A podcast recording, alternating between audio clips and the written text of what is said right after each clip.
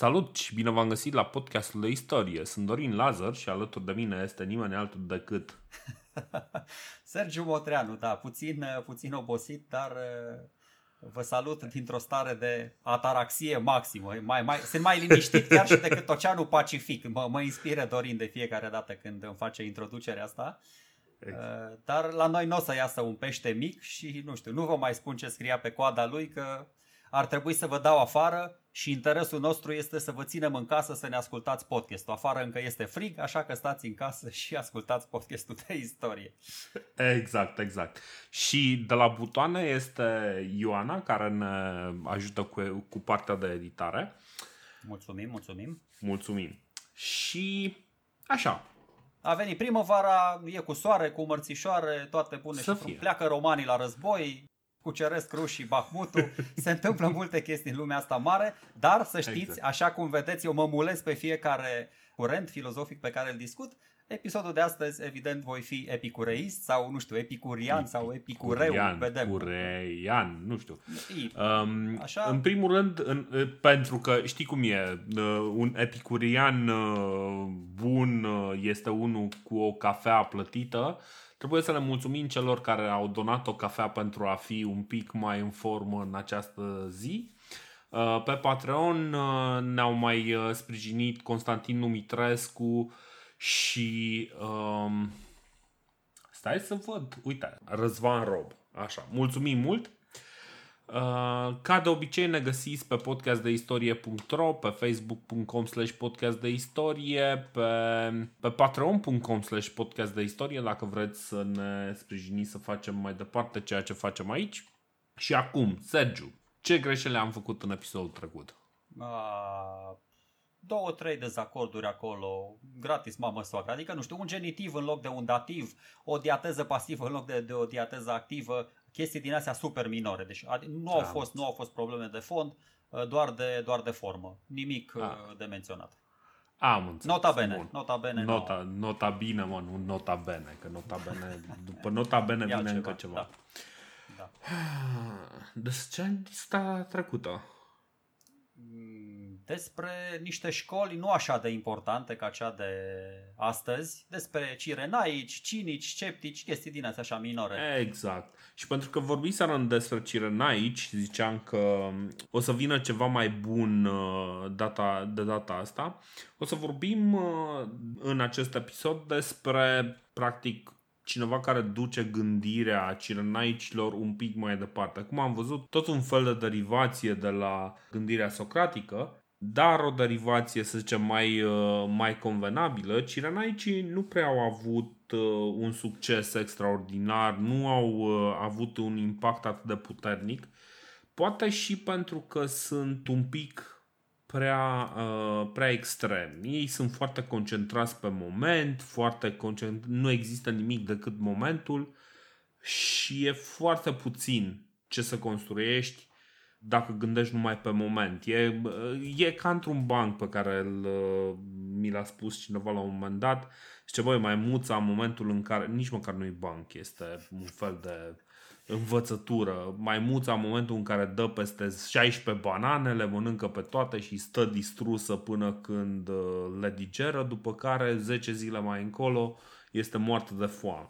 Bine, nu e chiar așa. Noi, noi am discutat episodul trecut și v-am, uh, v-am expus puțin care sunt tezele uh, cirenaismului. Eu, eu cred că e altă problemă aici, adică spre deosebire de cinism și de uh, cirenaism, epicureismul, o să vedeți, este considerat uh, în antichitate cel puțin un curent filozofic de prim rang Uh, și nu doar așa 100-200 de ani, aproape 600 de ani, mai mult, că e din, de la fondare până, deci din secolul 4 înainte de Hristos până în secolul 4 după Hristos. E la același nivel cu platonismul și cu aristotelianismul dintr-un motiv foarte uh, evident. Pe care o să-l explicăm, dar eu vorbeam despre cirenaici. Da, da, da, da, da dar cirenaicii au o doctrină uh, simpluță. Da, uh, exact Epicureiștii este, au o filozofie mai complexă. Epicureismul conține și parte etică și parte fizică cu toate subdomeniile pe care o să le tratăm. Dar uh, exact. nu înseamnă că sunt mai, uh, nu știu, mai puțin demni. Au fost foarte eleganți și cinicii și scepticii și cirenaicii. Unii Da. au un uh, pedigree mai bun, alții au un uh, context mai favorabil. Nici cirenaicii, deși o să vedeți că pe Epicur putem să-l punem la masă cu greucenii Platon și Aristotel, așa pe termen lung își pierde puțin tel din, uh, din poleială și Epicur. Și o să vedem de ce. Oricum, deci făceam așa un fel de trecere în revista a ceea ce a fost uh, în episodul anterior pentru a pune un pic de contrast, pentru a înțelege care este marea diferență între ceea ce între lucrurile care vine Epicur și felul în care lucrurile o să evolueze. Bun, Epicur din Samos, născut pe undeva pe la 341 înainte de Hristos, în Samos, da? Deci Samos este o colonie ateniană la acel moment. Este cumva, da, deci uitându-ne un pic la data nașterii, este născut undeva la șapte ani după moartea lui Platon. E mai mult ca sigur că a primit o educație platonistă, studiază probabil vreo patru ani sub Pamphilus din Samos, care el e un uh, platonist uh, recunoscut. După care, ca orice colonist atenian, în momentul în care Atena este implicată în războaie, este obligat să-și satisfacă un stagiu militar, să zicem. Și ajunge în Atena, undeva pe la o vârstă destul de fragedă, pe la, mă rog, fragedă, pe la vreo 18 ani sau ceva de genul ăsta. Ajunge în Atena în momentul în care Xenocrates este șef la Academie, ni se spune, și Aristotel este încă în Calcis. Uh, și uh, dintre toți marii oamenii cunoscuți, cel mai probabil îl întâlnește în Atena pe Diogene din Sinope. Da? Da, cel mai probabil, pentru că în perioada aia Diogene era pe acolo, știi? Păi bine, și Aristotel era pe acolo până la urmă, adică... E, era... Nu, nu, nu, că Aristotel era în Calcis, asta o zice Diogene Laertius. Da, dar uh, da, dar uh, Epicur se întoarce, revine în Atena puțin mai târziu și, mă rog, uh, nu știm dacă s-au întâlnit, da, probabil că nu, dar măcar au fost amândoi în același oraș și în același timp, dar acum că s-au întâlnit sau nu, asta e altă Mhm, poveste. mhm. Perdicas, unul din uh, Diadohi, pentru că în perioada asta, să nu uităm, moare Alexandru cel Mare, 323 parcă, nu? Da. Perdicas, unul din Diadohi, îi expulzează din Samos pe toți coloniștii atenieni, îi trimite din Samos în Colofon și în 321, când își termină stagiul militar, Epicur se duce la Colofon la tatăl său. Acolo studiază sub Nausifanes, Da. un continuator de-al lui Democrit și al lui Piro din Elis. Chiar dacă Epicur susține că nu a fost foarte influențat de Nausifanes, o să vedem noi în momentul în care discutăm despre ideile lui cât de mult n-a fost influențat. O să vedem cât de mult n-a fost influențat și de colofon. Pentru că noi am vorbit de un xenofan din colofon la presocratici și o să vă explic Mhm. eu puțin în ce măsură s-a inspirat el din tezele lui Xenofan, adică le-a dus la nivelul următor, de fapt. Mm-hmm. Zece ani mai târziu se mută la Mitilene, în insula Lesbos, și apoi la Lampsacus. În ambele orașe predă și strânge adepți înainte să se întoarcă în Atena în 307, unde rămâne până în 270, când moare. În uh, Atena cumpără o proprietate pe care o numește Grădina, nume care a rămas asociat uh, școala lui Epicur și Diogene Laertius ne explică că, no, practic, uh, multă vreme mai încolo, școala lui a fost cunoscută ca Grădina. Moare la 70-72 de ani în dureri destul de mari din probleme de sănătate. E un aspect pe care o să-l vedem că e destul de important. Diogene Laertius povestește și o sumedenie de lucruri negative despre el, pe care le știe ca fiind calomnioase. Deci cumva e de înțeles că toate învățăturile astea pe care el le aduce scot o oarecare opoziție destul de serioasă chiar în timpul uh, vieții și bârfele nici nu știu dacă merită amintite. În principiu că e gras, că este ahtiat după plăceri, că merge cu maică sa prin sate să citească incantații de purificare și că lua un salariu mic pentru că preda împreună cu tatălui scrisul și cititul în școală. Ceva de genul ăsta. Îi mai calomniază și el, adică îi mai vorbește de rău așa pe la colțuri, pe unii și pe alții, inclusiv pe un ajutor al lui uh, Lisimach, de exemplu. Mm. Lisimach, care, da, prietenul nostru, care până la urmă, da, după ce s-au bătut parte în parte, s-a împrietenit cu Dromihete. Da, uh, Bun, evident, din punct de vedere istoric și psihologic și biografic, cum vrei tu, sunt foarte importante detaliile astea despre viața lui Epicur, nu știu, și unde s-a născut și când a venit la Atena și cine i-a fost profesor, cine l-a influențat, nu știu, câți frați a avut până la urmă, unde și-a fondat școala în interiorul cetății, în afara cetății, în nord, în vest. Dar pentru că suntem într-o etapă din asta ceva mai filozofică a podcastului, pe mine mă interesează mai mult ideile sale și ideile școlii pe care a fondat-o. Da? Asta uh-huh. nu mhm. înseamnă acum că, nu știu, nu o să vă oferim context, informații conexe, da? pentru că noi vrem, așa cum v-am obișnuit deja, să alcătuim un tablou cât mai complet, da? cât mai credibil până la urmă. Da? Adică uh-huh. na, prioritare cumva vor fi ideile oamenilor, vor fi ideile lui Epicur dar e util să aflăm și cum și-au petrecut viața, cum s-a raportat la alți oameni, ce au zis ceilalți despre el. Și de aia, dacă vrei să povestești bârfele astea, eu n-am nicio problemă. Uh, în Sau... principiu, nu știu, nu știu exact cât de mult uh, merită. Adică am putea, de exemplu, chiar să citim uh, zona asta. Deci, de exemplu, Diotimos Stoicul, care era dușman, l-a acoperit cu calomnii odioase, publicând 50 de scrisori scandaloase ca fiind scrise de Epicur. Ce se mai întâmplă pe aici? Am zis de povestea aia cu tatălui că lua salariu derizoriu. Uh, spunea că și-a însușit pe nedrept doctrina lui Democrit despre atom și a lui Aristip, cel de la Cirenaici, despre plăcere, că nu era cetățean atenian adevărat, că fratele lui era mm, în traducerea, în traducerea românească codoș, da? era prostituat, așa, că stai să vedem ce altceva ar mai fi. Cum se ia, ziceam, se ia și de Aristotel, gras, se ia și de Heraclit. Se ia și de Aristotel, se ia...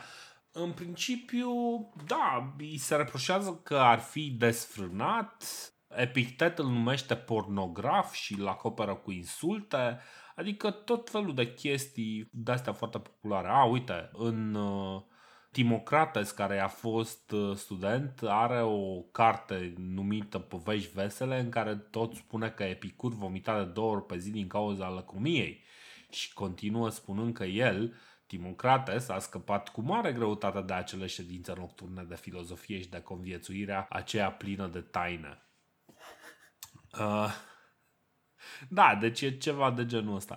Adică astea sunt strânse cam cu acea apetență pe care o avea și Suetonius pentru diverse lucruri uh, scandaloase, uh, genul ăla de chestii.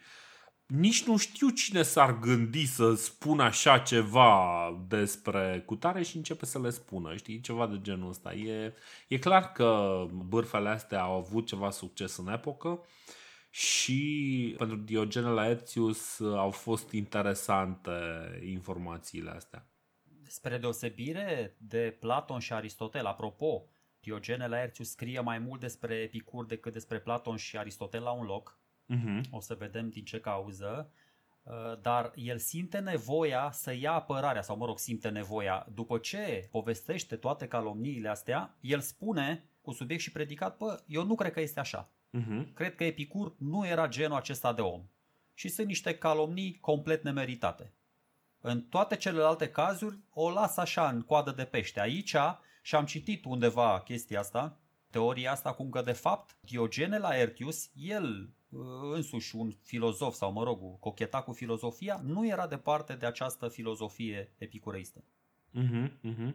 Deci, cumva... Uh, da, se poate plus că mai, până la urmă mai este și o treabă care ține de calitatea discursului, adică e ceva de genul în momentul în care ești într-o epocă în care știi că umblă toate zvonurile astea, e mai bine într-un fel să le culegi și să zici, bă, eu nu cred că toate astea sunt adevărate, inclusiv treaba aia pe care ai auzit-o și poate ție ți se pare că este un secret despre care nu se vorbește, uite, eu ți-o explic aici, numai că nu cred că e adevărată. Ceea ce și asta este o variantă. În orice caz, într-adevăr, cum spuneai și tu, uh, și acum cumva poate ar trebui să vorbim un pic despre sursele legate de uh, Epicur, rămân deci multă vreme, cam singurele lucruri care au rămas de la Epicur au fost uh, cele trei scrisori pe care le-a prins uh, Diogen Laertius în cartea lui.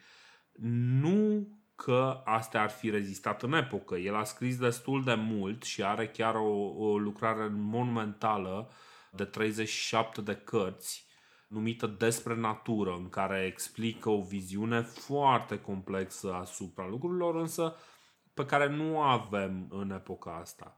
O avem în schimb într-o variantă versificată de către un poet roman.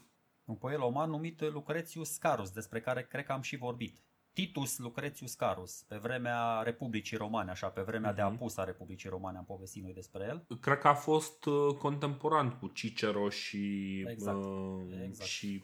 și cu Cezar și cu toată lumea. Și cu de pe... toată lumea bună, da. Mă rog, bună cât, cât de cât.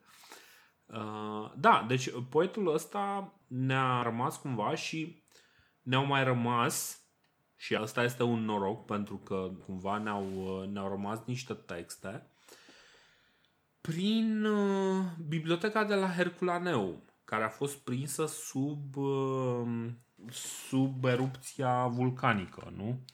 Și stai să văd, că notasem pe aici, sunt scrierile lui Filodemus, care a trăit și el tot prin secolul I înainte de Hristos și care ne cam arată cam cum a evoluat epicurianismul. Și acolo avem și niște fragmente din despre natură a lui uh, Epicur, dar avem și poemul lui uh, Lucretius, De Rerum Natura, pe care îl putem pune, să zicem, față în față cu ceea ce a rămas de la Epicur. Lucretius se pare că reproduce destul de fidel doctrina epicureană și foarte multe informații pe care le avem despre Epicur, cumva le, le îmbogățim cu informațiile pe care le avem de la Lucrețiu. Da, uite, hai, hai să spun și eu două, trei chestii despre Așa. oamenii ăștia. Despre Filodemos, care este tot din Samos, mă rog, Filodemus, Filodemos, uh, ați mm-hmm. înțeles despre ce e vorba, a fost un uh, filozof născut în Imperiul Seleucid. Am uitat puțin el, adică, ok, el a fost născut pe teritoriul viitoarei provincii romane Siria, dar pentru că omul s-a născut în anul 110 înainte de Hristos, da, nu puteam vorbi încă de Imperiul Roman sau, mă rog, de Republica Romană pe meleagurile alea, da? Imperiul Roman va apărea ceva mai târziu.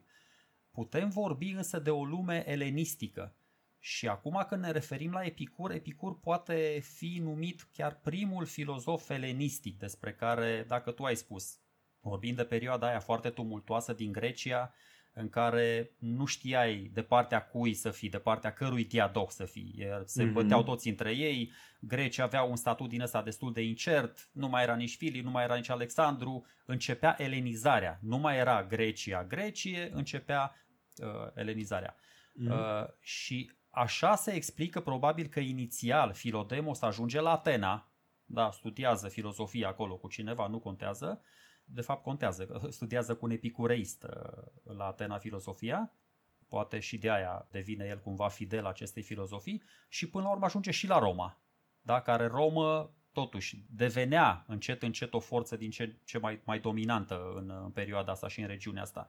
Păi și... clar, după ce deja Sula a distrus Corintul și a... Păi da, da, așa foarte pe scurt, dacă vreți o recapitulare istorică. Vine Pompei acolo, anexează Siria în anul 64-63. Mm-hmm. Vine Crasus pe aici în 53, mă rog, moare la Carhe ca un tolomac. Cezar și Marcus Aurelius, da, în anii 40-30 ajung, ei nu ajung doar în Egipt, ajung și în Siria, ajung chiar mai la est, că Marcus se duce până la Marea Caspică aproape. Deci cumva exista mult interes pentru zona asta da, din partea Romei, dar exista și mult interes pentru oamenii din zona aia pentru Roma, da, oamenii de cultură din zona aia pentru Roma. Roma devenise treptat, treptat un oraș mult mai magnetic decât Atena, ca să zic așa. Da. Și Filodemos ăsta până la urmă o să trăiască, da, contemporan și cu Lucrețiu și cu Cicero, va trăi până după anul 40 înainte de Hristos. Deci trăiește suficient de mult încât să vadă toate conspirațiile, toate războaiele alea civile despre care noi am vorbit de la Roma. Bine, el după aia se mută la Herculaneum, dar să zic așa, vede și cum moare Cezar, vede și cum moare Cicero și moare din postura de, de om foarte influent. E foarte apreciat de lumea artistică, de lumea filozofică din, uh, din Italia și se pare că era suficient de înstărit, că de obicei influența vine la pachet cu bogăția, suficient de înstărit încât să contribuie în timpul vieții să contribuie cu foarte multe texte la această bibliotecă din Herculaneum uh, de care spui tu. Eu am citit și varianta aia că el ar fi fost proprietarul, posesorul bibliotecii. Uh-huh. Da, biblioteca asta se numește Villa dei Papiri, adică un fel de conac al papirusurilor, că s-au găsit foarte multe papirusuri, dar este foarte probabil să fie așa, pentru că el nu era cetățean roman, a venit din altă parte, dar cel mai probabil e că acea bibliotecă aparține unei familii foarte influente din zonă, dar în speță familia Piso, despre care, da, și Filodemos ăsta e cumva un client și un colaborator. A ajuns foarte sus, cum ajunseseră și membrii cancelariei lui Claudius, da? Erau cei da. mai bogați oameni din, din imperiu, dar totuși, na, erau doar niște liberți. Așa și tipul ăsta nu era încă cetățean, n-avea drepturi de pline. Știm ce a pățit Herculaneum în anul 79, din nou am povestit episodul ăla, a fost acoperit de zeci de metri de cenușă. Și de-abia începând cu secolele 18-19 se tot recuperează puțin câte puțin din zecile de mii de papirusuri care sunt acolo, pentru că era într-adevăr o bibliotecă impresionantă. Și printre papirusurile astea, slavă Domnului, că de aia vorbim acum, suntem și noi un pic entuziasmați, vorbim mai mult despre aceste surse, s-au descoperit foarte multe, adică și până la urmă au fost și descifrate scrierile astea lui Filodemos pe diverse teme, da, despre virtute, despre zei, despre prietenie, dar foarte multe, sau mă rog, două papirusuri din astea foarte importante, foarte valoroase, sunt cele care se referă la Epicur și la doctrina epicureistă. Și a, aici vreau să spun ceva, pentru că am mai avut noi un episod trecut în care poate nu am pus chiar punctul pe ei. Felicitări acestui Filodemos pentru că morala până la urmă și exact așa cum vorbeam și la Aristotel cu acel Andronicos, bă, cât de importanți sunt acești bibliofili, acești pasionați care colectează, păstrează mm-hmm. cărțile altora, poate, nu știu, poate n-au idei atât de valoroase, poate nu sunt atât de originali, dar degeaba te-ai numit tu Aristotel și Platon și Peraclit și Socrate, ai avut cele mai geniale idei din lume, dacă ele mor odată cu tine și contribuția ta la, la umanitate este zero. Exact. Ei bine, trebuie să se nască și oameni din ăștia mediocri, colecționari, care, uite, să le ia dintr-un beci, să le, nu știu, să le multiplice, să le adune la un loc și uite, peste ani și ani, peste mai bine de 2000 de ani, Dorin și Sergiu să vorbească despre ele. Și Lucrețius Carus ăsta tot așa, compune poemul ăsta, de fapt el ce face? El explică pe înțelesul publicului roman principiile astea ale filozofiei epicureiste sau epicuriane și așa mai departe, într-un mod cât mai artistic, pentru că e foarte frumos. Omul scrie așa într-un stil din ăla, tetra, dactilo, așa, dar uh, dedică această poezie unui personaj foarte important din Roma, da, Gaius Memmius. Tipul ăsta a fost și un tribun, a fost și un pretor, a fost și guvernator al Bitiniei și asta înseamnă că noi am discutat cumva aristotelianismul când reînvie? Reînvie tot în uh, secolul ăsta 1 înainte de Hristos când este redescoperit la Roma. Putem mm-hmm. spune chestia asta și despre epicureism într-o oarecare măsură.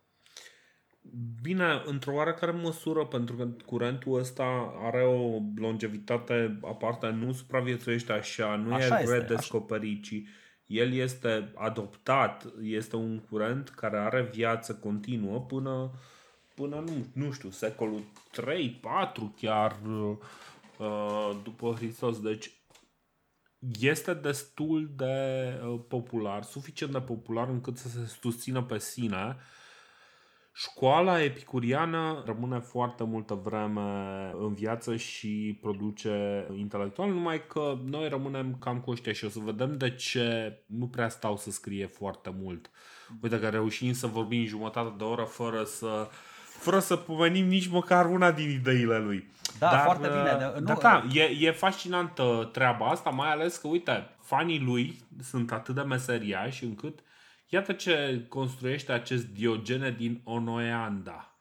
Ăsta construiește o piațetă dreptunghiulară înconjurată de un portic și împodobită cu statui. Pe una din părți e o ușă de intrare, posibil mausoleul uh, tipului să fie plasat pe partea opusă. Pe lungim, de ambele părți, a înscris un rezumat al doctrinelor epicuriene. Inscripția era înaltă de 2,37 m și avea cam 80 de metri lungime.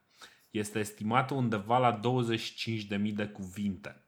Această piațetă este descoperită undeva în 1884 și primele fragmente au fost publicate în 1892 și din păcate, cel puțin până acum, doar cam un sfert din inscripție a fost recuperată și încă se mai caută fragmente.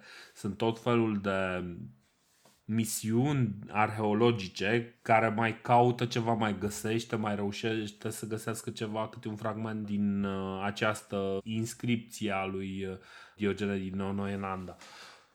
Deci da, ca să înțelegeți, să înțelegeți nivelul de entuziasm al acestui discipol așa peste ani și ani, nu vorbim despre o frază încrustată. Omul a încrustat dita mai romanul, dita mai exact. epopea. A exact. scris acolo la greu tipul.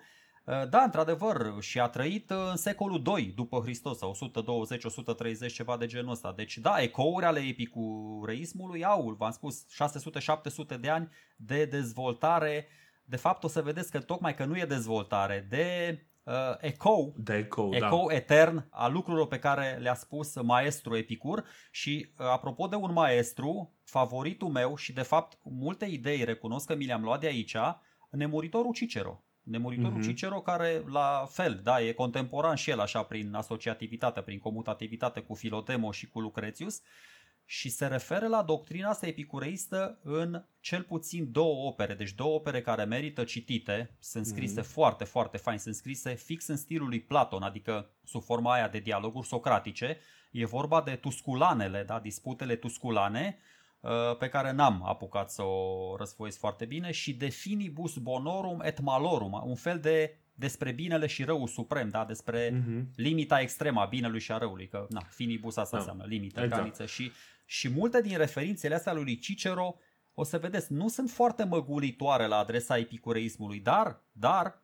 de multe ori este o analiză foarte pertinentă asupra temelor principale mm-hmm. din, din filozofia lui, lui Epicur. Scrie, Cicero la, la faza asta scrie cum scrie Tacitus, fără mânie, fără patimă, fără părtinire, dar cu critică. Dacă vreți, da, dacă vreți să aprofundați și să mâncați epicureis pe pâine, uite, v-am, v-am oferit aici adita mai bibliografia pentru o lună Bine, de zile. Noi, uh, noi am uitat să povestim un pic despre ce este prins la Diogen Laertius, da?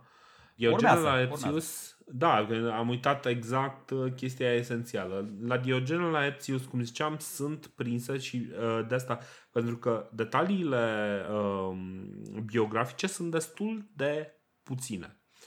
Dar ce face Diogen Laertius? Prinde trei scrisori, o scrisoare către un anume Herodot, care este alt Herodot, evident. Nu părintele istoriei. Că, exact.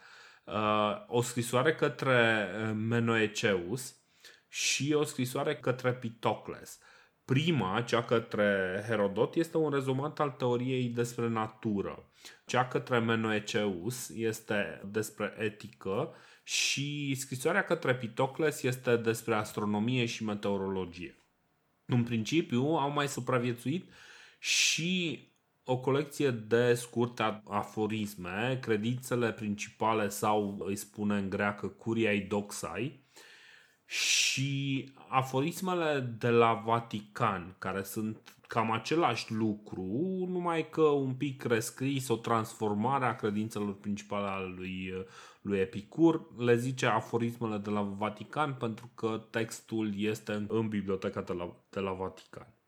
Bine, colecția asta cu cele 40 de maxime de care zici tu se pot comprima așa pentru neofiți ca noi, se pot comprima de fapt în patru marși și late, o să vedem. Sau mă rog, dacă ești un pic mai... depinde pe ce care e nivelul tău de pregătire în uh, grădina lui Epicur? Care era rangul pe care îl aveai în cadrul acestui cult uh, epicureist, ca să zic așa? O să vedem, uh, o să vedeți la ce mă refer. Dar scrisorile astea spun mult mai multe despre Epicur și despre doctrina lui despre ceea ce spune Diogene Laertius în sine. Adică Epicur spune mult mai multe despre doctrina lui decât ceea ce spune mm. Diogene. Dar uh, pentru că ai vorbit despre acel uh, tetrafarmacos, care este rezumatul în patru linii, hai să îl punem și pe ăla, nu? Hai să începem, ca să putem să începem să vorbim în sfârșit despre ideile lui Epicur. Da, Ce da. zici? Să-i dăm bătaie, da. Bun. Deci, ăsta este un rezumat care este de fapt făcut uh, de către Philodemus. Și spune că sunt astea patru idei foarte importante. Nu-ți fie frică de zei, nu te îngrijora din cauza morții, ce este bun este ușor de obținut, ce este rău este ușor de îndurat. Astea sunt uh, cele patru idei strânse foarte sintetic în rezumatul ăsta de la Philodemus. Cam, cam asta e și o să vedem exact cum sunt exprimate mai pe larg uh, ideile astea.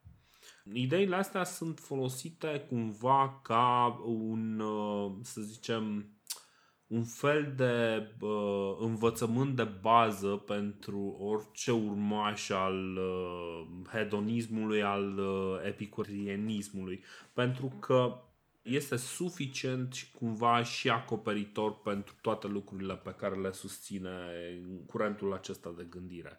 Dar, nesurprin... adică acum e nesurprinzător, dar pentru mine a fost o mare surpriză să văd că prima teză foarte importantă care se discută în legătură cu Epicur nu este legată de, de partea asta de etică, de plasarea individului în societate. Nu. El pornește de la o teorie despre natură. Și despre asta cred că ar fi bine să începem. Ok, da, el are trei subdiviziuni ale filozofiei care, mă rog, spun cei mai învățați decât noi, au legătură cumva, se justifică una pe cealaltă, da? sau cel puțin asta încearcă Epicur să facă. Deocamdată tetrafarmacosul ăsta este impecabil scris, este minunat, nu se contrazice. Eu, după aceea, o să vedeți, așa cum sunt eu gică contra, o să-i găsesc destul de multe hibe în teorie, în filozofie lui, lui Epicur. Dar, apropo de cele trei subdiviziuni, avem canonica, Mm. Avem fizica și avem etica. El încearcă prin această canonică, dar canonică înseamnă măsură sau standard sau regulă în grecește, că de aici am și luat noi cuvântul, încearcă să introducă, da, canonica se vrea a fi o introducere în fizică, fizica se vrea a fi o introducere în etică, da, și evident că există conexiuni din astea bijective, bilaterale, între toate cele trei subdiviziuni. Hai să începem, dacă vrei, cu discuția lui despre natură, despre univers, despre zei și o să vedem unde, unde se duce discuția. Da. Deci, teoria despre natura lui Epicur este cumva o rafinare a teoriei lui Democrit. Mai țineți minte ideea lui, lui Democrit, poate și influențat de Leucip, și anume că lumea este formată din atomi. Acum, Problema la teoria lui, lui Democrit este că el nu a acceptat cumva ideea că există spații goale sau să zicem că era mai degrabă preocupat de felul în care există coeziune în materie. Da? Deci în momentul în care ai, nu știu, foaie de hârtie, foaia de hârtie nu se rupe așa ușor. Da? Trebuie un, un efort destul de serios. Și atunci a inventat acele forme ale atomilor foarte complex și da, e, e o teorie destul de complicată și greu de acceptat, să spunem așa. Aristotel i-a făcut lui Democrit o critică destul de amplă, nu mai are sens să revenim însă la, la ea. Epicur, în ciuda problemelor pe care le vede Aristotel, susține cumva teoria lui Democrit, dar evident ea teoria și o duce un pic mai departe. El susține că materia e constituită din atomi, particule discrete indivizibile care sunt despărțite de vid. E neclar aici cumva dacă îi răspunde lui Aristotel prin această afirmație că sunt despărțite de vid, dar e clar că există un pic de dialog în jurul obiecțiilor importante ale lui Aristotel. Bănuiesc că era informat în legătură cu ce se preda în uh, liceumul lui, lui Aristotel. Până acum asta spune și Democrit. Uh, da, dar ce spune el este că toți atomii, în primul rând, au aceeași formă, toți atomii sunt la fel. Susține că au o formă sferică și mai zice încă o chestie. Zice că, de exemplu, există o diferență între atom, care este cea mai mică unitate indivizibilă, și minima, o chestie, o, să zicem, o unitate de măsură de bază din care e compus un atom, chiar dacă atomul este indivizibil. Epicur susține că atomii sunt într-o continuă mișcare, se unesc și se separă constant, constrânși de atomii înconjurători. Și în felul ăsta explică coeziunea materiei. Zice că ok, atomii ăia stau acolo legați. Epicur sugerează și existența unei fel, unui fel de înclinație a atomilor și o să, o să vedem de ce este important aspectul ăsta. Înclinație pe care Lucrețiu o să o numească clinamen. Clinamen? Da, clinamen, exact. Uh, prin care traiectoriile atomilor sunt uh, deviate de la cursul normal. În felul ăsta, Epicur cumva demonstrează, o să vedem un pic mai încolo, demonstrează existența liberului arbitru în sensul că dacă accepti că totul este făcut de atomi, atunci cumva ajungi să accepti că nu există liber arbitru, nu există decât această mișcare a atomilor și această mișcare a atomilor este predeterminată. Da? Deci nu există ca un atom să meargă într-o altă direcție pentru că lucrurile sunt deja decise când mergi înainte cu viteza V1, ajungi din punctul A în punctul B în delta T. Da? Deci nu există deviație de la această logică, dar Epicur susține că există totuși o înclinație, un fel de nu știu... Uh, e o abatere, e o abatere, e o abatere imperceptibilă da. de la traiectoria lor predefinită. Într-adevăr, exact. într-adevăr, Democrit nu spune nimic despre această deviație, această abatere, acest uh-huh. Mhm. clinamen, cum uh, îi spui tu. Mă rog, nu doar tu, că au, au spus uh, romanii înaintea ta, dar Epicur, așa este, pune foarte mare accent pe el și aici îi dau dreptate. Aici îi dau dreptate. Are două utilități majore de viața asta. Uh, pe de o parte, fără ea, n-ar putea fi explicată formarea corpurilor, Uh-huh. Da? Deci tu nu poți să coagulezi un corp dacă atomii ăia cad doar în linie dreaptă de sus în jos. Că liniile paralele știm da. de la geometrie, nu se intersectează. Dacă nu se intersectează, nu se pot forma corpurile materiale. Da? Dacă nu se pot forma, e nasol, dacă nu există decât vid. Vid da. și atomi. Da? Atomi, dar nu și corpuri materiale, pentru că atomii ăștia mici, mici, mici, indivizibili, imuabili, la la la la la la la, combinați formează o chestie mai mare. Deci e nevoie de această deviație ca ei să formeze un corp mai mare. Exact. Ce, scuze, scuze că te întreb. Ce e foarte important să ne dăm seama este că Epicur trăiește într-o lume în care nu, nu există ideea de forță așa cum o cunoaștem noi de la ora de fizică din clasa 5. Nu există nici ideea de inerție, ca Aristotel nici ideea de inerție, exact. Deci nu există aceste noțiuni și atunci el nu reușește să folosească, să meargă mai departe cu ideile respective. Scuze Aristotel de... chiar zice săracul, bă, atunci când uh, îmi încetez forța pe care o aplic unui corp, corpul ăla se oprește. Uh-huh. Așa crede el, așa scrie în fizica lui, ceea ce e fals, că na, corpul ăla se mai duce puțin, tel așa din inerție. Deci am spus că are două utilități majore de viața asta. Prima explică formarea corpurilor, colosal, mm-hmm. și a doua uh, are legătură cu acest liber arbitru. Bă, din nou, interesant. La început mi s-a părut destul de trasă de păr explicația, dar haideți să vă spun cum am înțeles-o eu. Cu această deviație, practic tu introduci hazardul într-o lume ordonată. Exact. Noi știm încă de la Aristotel acea necesitate. Toată lumea din jur trebuie să respecte necesitate, necesitate, logica, necesitatea, toate astea, da?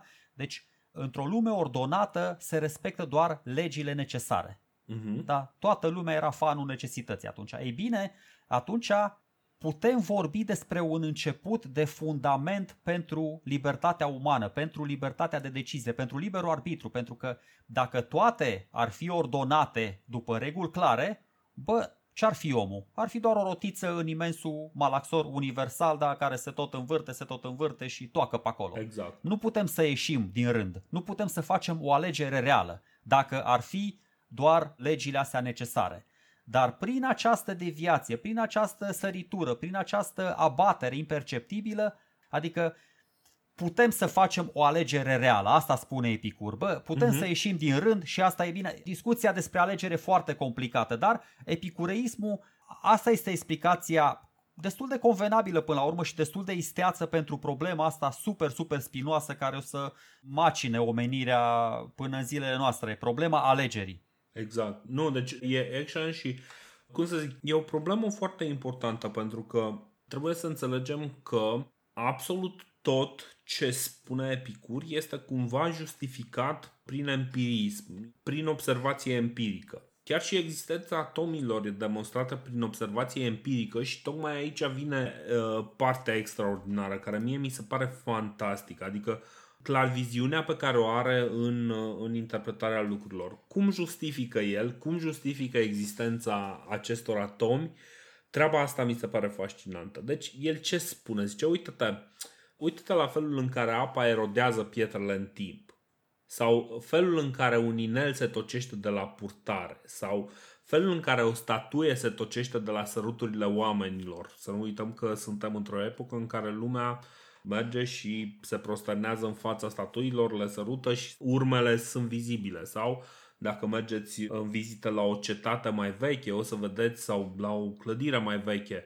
care a fost conservată istoric, o să vedeți, de exemplu, că treptele sunt întotdeauna tocite și se vede pe unde au mers oamenii atât de mult încât la un moment dat o să vedeți practic că treptele respective au diferențe de nivel de câțiva centimetri buni pe mijloc față de zonele laterale pe unde nu calcă oamenii.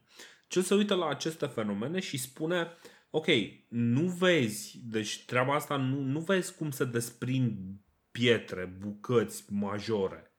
Dar încet, încet lucrurile astea dispar. Deci este clar că dispare atât de puțin cât de puțin se poate. Și nu numai că dispare, dar el trage concluzia că atomii sunt identici, indiferent că sunt parte din, nu știu, din marmură sau din apă, pentru că în momentul în care trece apa, nu vezi particulele alea de marmură, da? Nu? Deci particulele alea de marmură se integrează aproape identic în apă. Evident, noi știm că lucrurile nu stau chiar așa, dar iarăși, pentru cineva care nu are aparatul observațional, nu are 2000 de ani de studiu continuu al subiectului în spate, nu are, mă rog, nu 2000 de ani, dar câteva sute, în mod sigur. Da? Deci este extraordinar de mare acuratețea observațiilor lui. Mi se par cele mai bune justificări pe care le-am auzit până acum uh, și evident și cele mai apropiate de felul în care lucrurile arată în, uh, în realitate. Da, eu nu văd deloc lucrurile așa, eu văd o incongruență majoră în trecerea asta de la senzație la atomism, mm-hmm. pentru că Democrit consideră senzația așa cum o consideră și Platon, adică o chestie pe care nu prea te poți baza. Uh-huh. În lumea asta nu sunt decât atomi și vid și nu pot fi atomii, nu pot fi percepuți cu simțurile goale nici dacă te holbezi la ei o mie de ani. Nici dacă îi miroși, nici dacă Corect. îi guști, n-ai cum să-i percepi. Corect. Uh, atomul este o realizare pur mentală, pur rațională, este gândire pură. Atomul Absolut. a fost inventat cu mintea, n-a fost uh, observat cu simțurile. Uh-huh, uh-huh. Uh, sigur, sigur, ok, pot să înțeleg uh, aspectul ăsta. Ne întoarcem uh, imediat, că vreau să mai spun uh, o chestie pe care o, un citat de la Cicero, de fapt, în despre destin, uh-huh. că rămăsesem la liberul arbitru și după aceea, dar bă, foarte, ai deschis un front de discuție foarte generos și vreau să mă întorc puțin la atomismul ăsta, dar din perspectiva senzației lui Epicur pentru că Epicur este un empirist. Este un empirist uh, brutal aproape. Uh-huh. Adică este mult mai empirist, mult mai senzualist decât Aristotel. Aristotel e așa, jumi-juma. Îl contrează pe Platon de dragul uh, contrei. Dar uh, mă întorc imediat. Dau citatul ăsta din Cicero ca să nu-mi pierd, cam 15.000 de idei în cap. Sigur. Deci spune așa, și Lucrețiu spune și Cicero, dacă spiritul nu este condus de necesitate în toate actele sale, dacă scapă dominației și nu este redus la pasivitatea totală, este din cauza acestei ușoare deviații a atomilor într-un loc, într-un timp, în care nimic nu determină. Uh-huh. Așa, da, de fapt chestia asta o spune uh, Lucrețius, nu, Cicero spune ceva asemănător. Și acum, foarte fain, deci tu ai discutat, într-adevăr, fizica e faină, îmi place clinamenul acesta, de, explicația asta cu deviația, bă, este logică, este logică, îmi place. Deci de la un empirist să vină explicația asta, bravo lui Epicur. Uh-huh. Uh, dar partea asta cu uh, senzația, că mie mi se pare că totul la Epicur pornește de la senzația. Dacă vorbim, să folosim așa cuvinte mari, epistemologia epicureistă, procesul cunoașterii la Epicur este un empirist. Da toate cunoștințele pe care omul le dobândește își au originea în simțuri. Asta ne spune exact. Epicur. În fine, da, cred că dacă auzea Platon, săracul se dădea cu capul de pereți, se dădea cu capul de inscripția de deasupra Academiei pe care scrie că trebuie să fie geometrie. Na. Deci Platon fiind un raționalist prin excelență. Dar în fine, nicio problemă. Deci foarte bine. Până acum ăsta Epicur postulează așa foarte relaxat că senzația conține în ea un semn sigur, clar și evident al adevărului. Dacă simțurile ne-ar înșela o singură dată, am putea bănui că ne înșală întotdeauna. De aceea e necesar, din nou necesitatea, e necesar să credem că imaginile din noi reprezintă exact lucrurile reale din afară. Mm-hmm. Ok, bun. Și mai spune ceva de genul că percepția unei informații are loc, din nou, greu de conceptualizat imaginea asta, are loc prin intrarea în suflet pe canalul simțurilor a unor mici imagini care se desprind din lucruri și desprinzându-se din aceste lucruri este imposibil să nu le reprezinte cu maximă fidelitate. Da? Deci mm-hmm. e clar că simțurile acele alea simulacra. Cumva, da, da acele, da, da, da. Deci e clar că simțurile formează canalul suprem al cunoașterii pentru că desprind ochiul tău când se uită la o chestie, vede de fapt ce încearcă Epicur aici să spună că tu uitându-te la chestia vezi de fapt forma aia perfectă pe care și-o imaginează Platon cu mhm. ajutorul mm-hmm. simțurilor.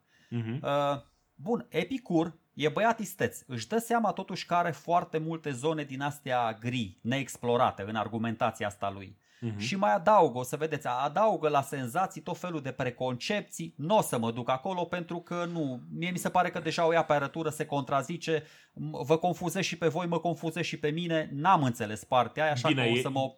El trebuie să înțelegem că a scris 37 de volume, are o lucrare de 37 de volume în care își explică teoria asta.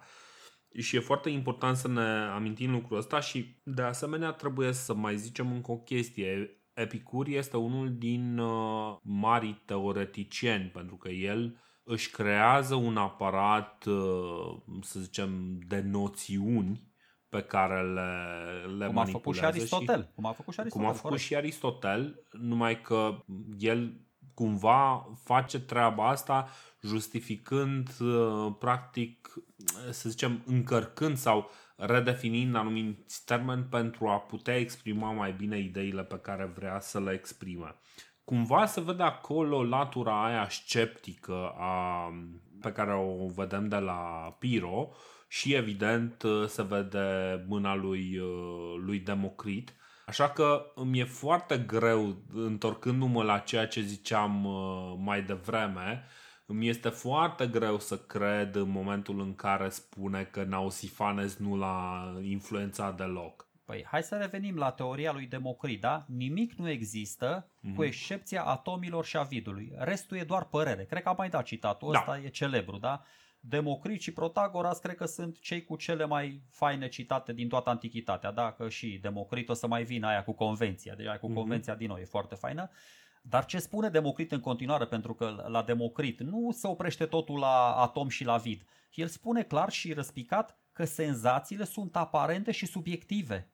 Mm-hmm. Convențiile, percepția asupra lucrurilor se bazează se bazează de fapt doar pe modul în care sunt aranjați și combinați atomii.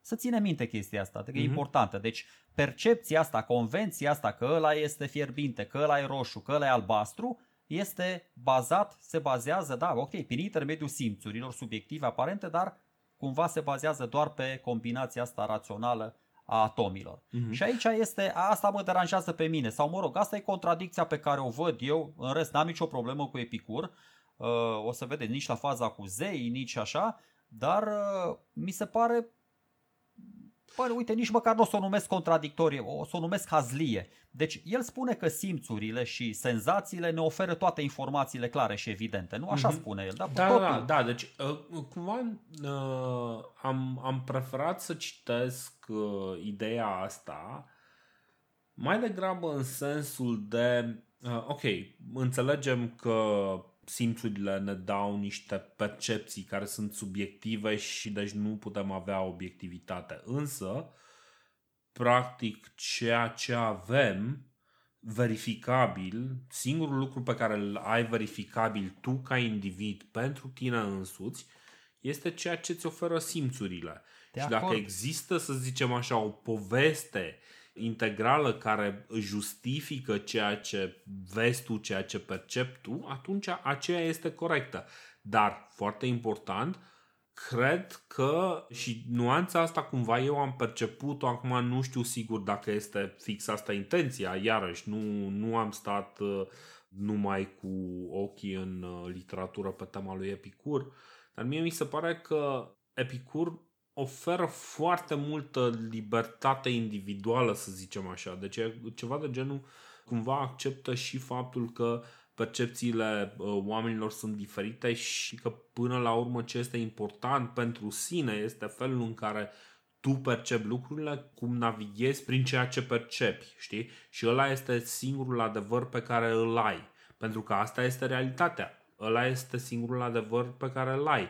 Și dacă ducem până la capăt și o să vedem exact uh, care este capătul, pentru că o să intrăm în zona de psihologie și etică, care este capătul acestei teorii, pentru că uh, această teorie are, are un, uh, un sens mai mare decât o simplă descriere a felului în care este aranjată natura, treaba asta are sens pentru că la Epicur poate mai clar decât la oricine altcineva, în momentul în care viața se termină, viața se termină. Da? Deci nu, e, nu mai există nimic după moarte. Chestia care nu se leagă deloc în capul meu uh-huh. e că în ceea ce privește concepția asta fizică despre lume, venită din partea lui Epicur, un senzualist, un empirist, uh-huh. el îmbrățișează cu ambele mâini atomismul lui Democrit. Deci, când este evident din nou, atomii nu pot fi percepuți cu simțurile. Și spuneam, adică și la presocratici, noi am spus, eleații și atomiștii au fost atât de meseriași în antichitate tocmai pentru că au gândit totul cu mintea, nu cu simțurile. Uh-huh. Atomii sunt înainte de toate produsul minții. Eu asta spun, nu sunt produsul simțurilor. Eu nu-l critic acum pe Epicur, pentru că o să vedeți, eu am și înțeles de ce îl alege pe Democrit pentru teoria asta. Pentru că teoria lui Democrit este cea mai ateistă dintre toate și el de fapt vrea să-și servească următorul scop, vrea să meargă mai departe. N-are legătură cu fizica în sine și o să vedeți de ce spun asta el încearcă să explice fizica și fenomenele meteorologice într-un mod mai mult decât aproximativ, își bate joc aproape de chestiile astea. O să vă uh-huh. spun ce părere are el despre vânt, despre cutremure, despre fulgere, despre tune și așa mai departe. Vorbește despre toate ca și cum n-ar avea habar de nimic. Da. În schimb, atunci când ajunge la zei, deci de aia, aia spun, asta este singura, mă rog, mică, mare incongruență în filozofia lui, uh, lui Epicur. Atomul nu știu, poți să te dai de trei ori peste cap sau așa. Atomul este până la urmă rațiune și gândire pură. Atomul a fost inventat cu mintea, nu știu, n-a fost observat cu simțul. Eu atâta spun. Păi nu, și eu, eu de la tocmai, senzație tocmai la... asta îți explicam că justificarea lui, uh, lui Epicur este iarăși cumva bazată pe senzorial, da? Deci el uh, se uită la apa care erodează pietrele, vede că pietrele sunt erodate, vede că nu se vede fragmentul de piatră în momentul în care este erodată piatra, deci își dă seama că există o particulă care cumva este omogenă, da, din punctul lui de vedere. E o particulă care este similară și pentru piatră și pentru apă. Particula respectivă ajunge din piatră în apă, nu se vede diferența în momentul în care ajunge acolo și practic el trage concluzia că există această particulă indivizibilă care se tot mișcă și care din când în când este scoasă cumva din învelișul uh, materiei, știi? Și cam, cam asta este logica lui. Bun? Dar, uh, nu sunt de acord cu ea, na, permite păi, să nu, nu ești de acord, acord cu ea, dar Pentru noi, că el nu se uită băi, o mie de ani la roca aia se, cum... Sergiu, noi nu venim aici să-ți chestionăm ție credințele. Da, da, da, noi venim acord. aici ca să încercăm să explicăm ce gândea omul, știi? Și cred că asta este, este gândirea Bun. lui. Noi venim aici și să spunem ce înțelegem noi din chestiile astea, da, nu doar clar, să explicăm. Clar. Adică deci nu, ce înțelegem nu, și nu noi, că de nicio problemă. e podcastul nostru, nu e al lui Epicur. Exact, exact.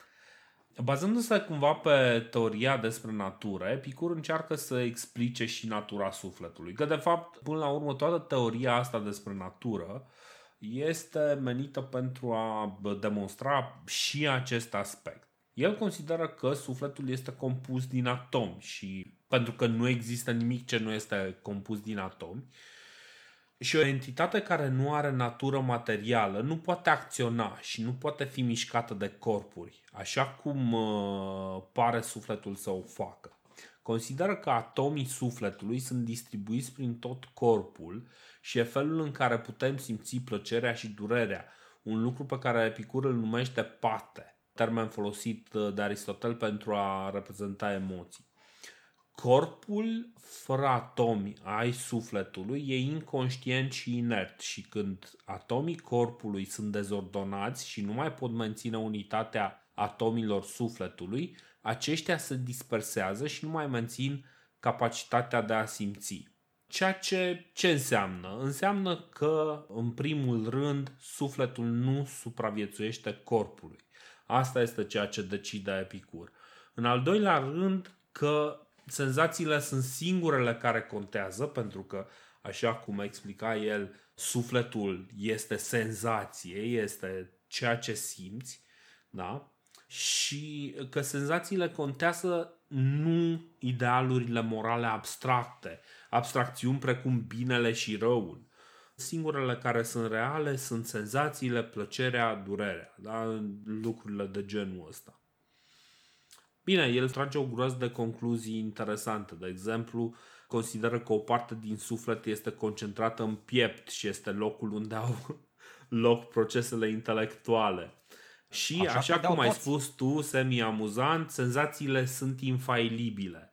Părțile non-raționale din oameni nu modifică aceste percepții prin adăugarea opiniilor și credințelor.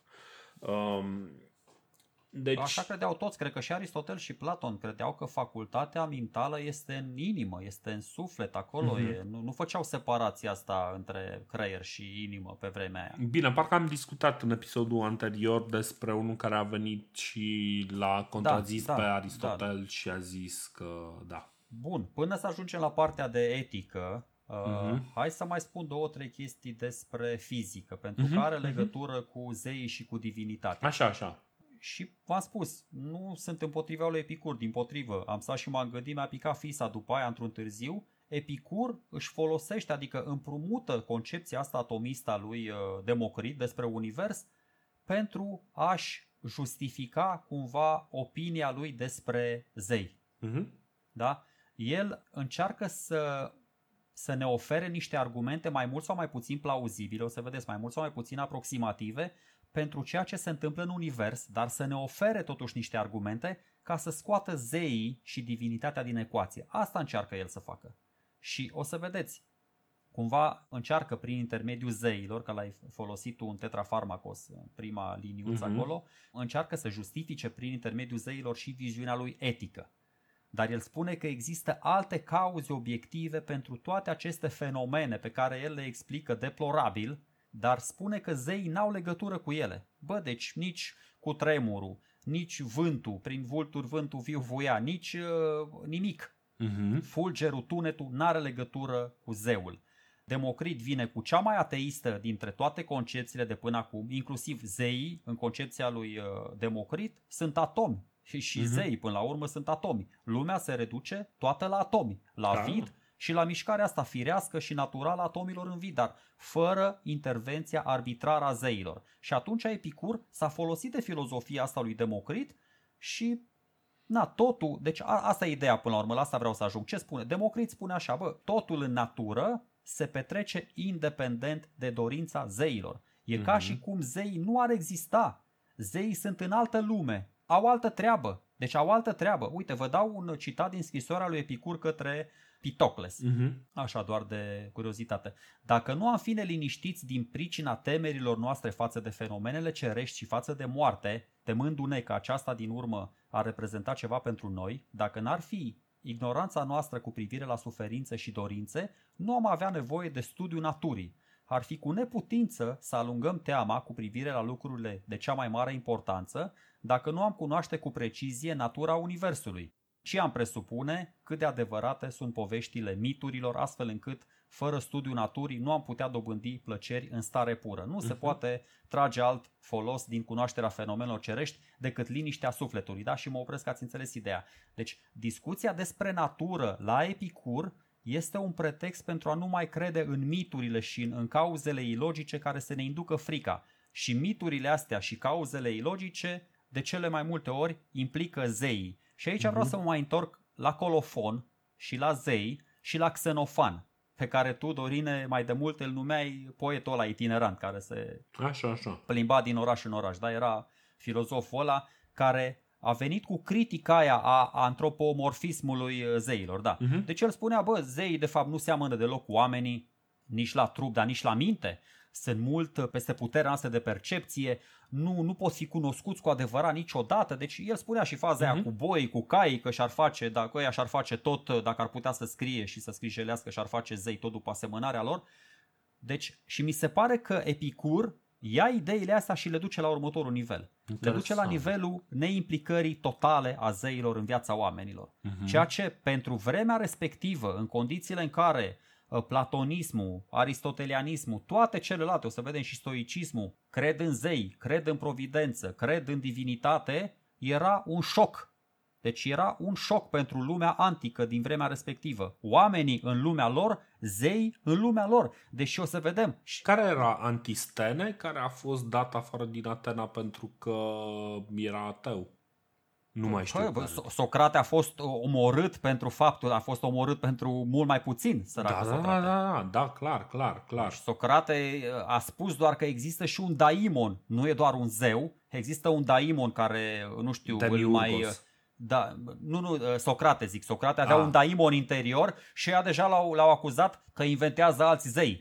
Ah, uh, Platon da. a fost cu minte. Platon a spus, gata bă, demiurgul vine și creează lumea. Aristotel a fost și el cu minte. A zis, ok, mișcătorul nemișcat, gata. Adică fiecare a încercat totuși să-i mulțumească pe mai mari, uh, pe arhonii orașului. Da. Că dacă nu, și-o luau în, uh, în barbă.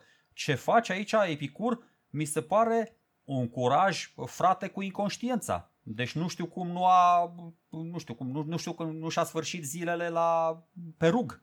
Omul, mm-hmm. ca orice filozof antic care se respectă, trăiește bine, mersi peste 70 de ani, ajunge la bătrânețe și na, se chinuie un pic la moarte, dar măcar nu e ucis așa frugal sau cum, uh, exact. lapidar.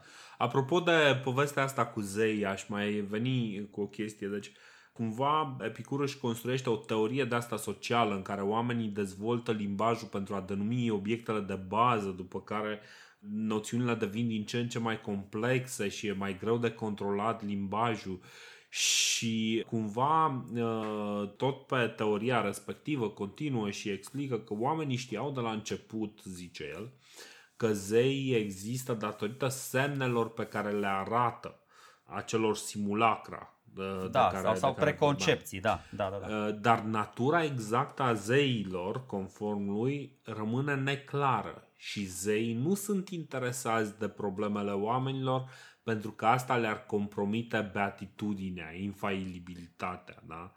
Deci, uh, cumva el vine și spune, da, da, da, există zei, cum să nu, nu sunt ateu, corect, corect. în lemn, Uh, doar că zeii, fiind atât de puternici, nu le pasă de noi care suntem mărunți. Adică, na.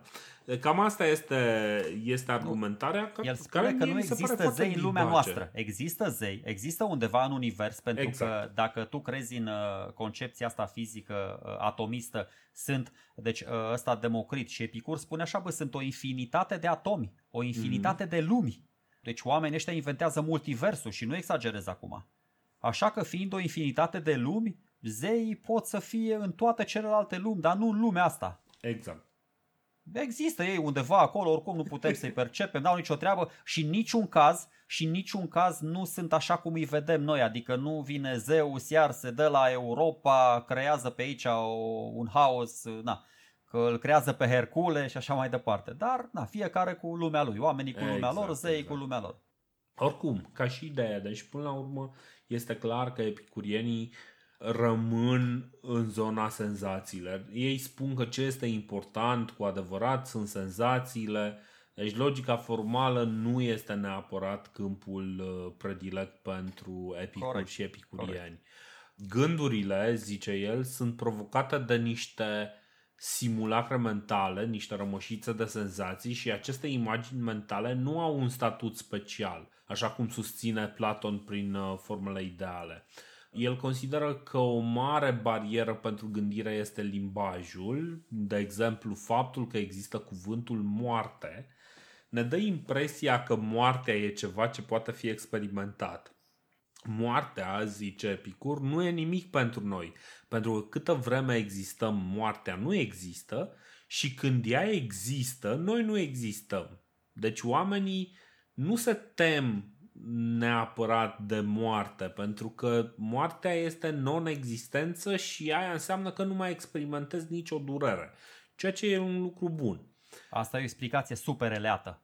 Pentru că da. existența și non-existența nu pot fi nici măcar tangente, dar rămite secante. Deci exact. Deci atunci când intervine moartea, nu mai suntem noi. Când mm-hmm. suntem noi, nu e moarte. Adică e atât de e minunat explicat într-adevăr. Deci, exact. Plus că el mai zice, bă, noi oricum nu vom simți nimic după moarte, pentru că simțurile, da, sunt cele care contează. Exact. După moarte, n-am, adică viața fără simțuri oricum e pustiu. Deci nu mai contează, dar am murit, exact. asta nu mai avem simțuri. Și uh. ideea este că oamenii se tem de cuvântul moarte și atunci el zice că cuvântul, bine, mă gândesc că se gândește la ideea de moarte. Păi, uh, spune pro... că această teamă este o sursă de perturbare și deci e mai rea decât durerea însăși. Și absența acestei temeri este ataraxie, lipsa perturbării care împreună cu libertatea de durere fizică e singurul, adică e nu chiar singurul, dar este un mod foarte important de a defini scopul vieții. Deci problema nu e moartea în sine. Uh-huh. Problema e frica de moarte, într-adevăr. Asta este poate cea mai mare frică umană. Da. Și aici, asta, deci filozofia epicurei se spune că bă, nu ar trebui să ne temem de ceva ce nu are nicio legătură cu noi, nu, nu ne intersectăm cu moartea, nu are legătură cu noi. Uh-huh. Când noi suntem, moartea nu există, când moartea este, noi nu mai existăm. Adică as simple as this can be. Și Epicur, vedeți, o să vină, imediat trecem și la partea de etică, că acum foarte uh-huh. fain ai făcut trecerea asta, moarte, pac, pac, pac, cu frică, cu ataraxie. Epicur vine și cu niște sfaturi practice pentru a-ți învinge această frică, da? Uh-huh. pentru că o filozofie etică este în primul rând practică, nu doar teoretică. Da. Și spune așa, toate aceste învățături uh, meditează asupra lor zi și noapte de unul singur sau împreună cu un companion, cu un prieten cu care ai ceva în comun. Astfel, nu vei fi încercat de neliniște nici în somn, nici în starea de veghe, ci vei trăi ca un zeu printre oameni, obișnuite de să trăiești cu gândul că moartea nu este nimic pentru noi. Deci omul le spune discipolilor, bă, uite cum ar trebui să vă raportați la moarte. Uh-huh. Vă e frică așa de nimic. Dar până să trecem la partea etică, ataraxie și așa mai departe, vreau să mai dau, să spun un pic că ziceam eu de Uh, viziunea așa foarte școlărească, foarte naivă uh, a lui uh, Epicur despre mm-hmm. univers. În scrisoarea a doua către Pitocles e cea despre corpurile cerești. Da? El vorbește da. aici, da, soarele, luna, care lună poate avea lumină proprie sau poate reflecta lumina soarelui. Încă nu s-a edificat Epicur, care variantă e cea corectă, da? Deci plus ceilalți aștri, vorbește de eclipse, de comete, de toate astea. Aici e chiar astronomie, adică e mhm. fizică uh-huh. din spațiu, nu e fizică de pe pământ. Și mai zice, stai un piculeț să vă pe aici ce mi-am notat, da, tot felul de chestii despre fenomene meteorologice, uite, tunetul, de exemplu, care ia naștere pentru că vântul intră în cavitățile norilor, iar norii se formează din aer condensat sub presiunea vântului. Bun, încearcă să ne explice de ce fulgerul precede tunetul, dar ratează glorios, adică omul nu are nicio treabă cu viteza sunetului, viteza luminii, nici n-avea cum să aibă, că dacă păi... ar fi avut, l-ar fi chemat Einstein, nu Epicur. Exact. Bun, și zice așa, uite, și despre grindină, și despre vijelii, și despre zăpadă, și despre cutremure, care cutremure se pot produce deoarece vântul, la el aproape tot are legătură cu vântul, deoarece vântul penetrează interiorul pământului, da? printre alte cauze pe care le identifică omul. Deci așa scrie scrisoarea, așa vă citesc, na, păi, tot felul de chestii simpatice, sunt amintiți de două ori zei, divinitatea, dar, dar foarte, foarte periferic și ce am remarcat în scrisoarea asta și din nou, de aia uh, fizica lui, cum ai spus și tu, nu prea poate fi, adică nu e piatra de temelia filozofiei lui.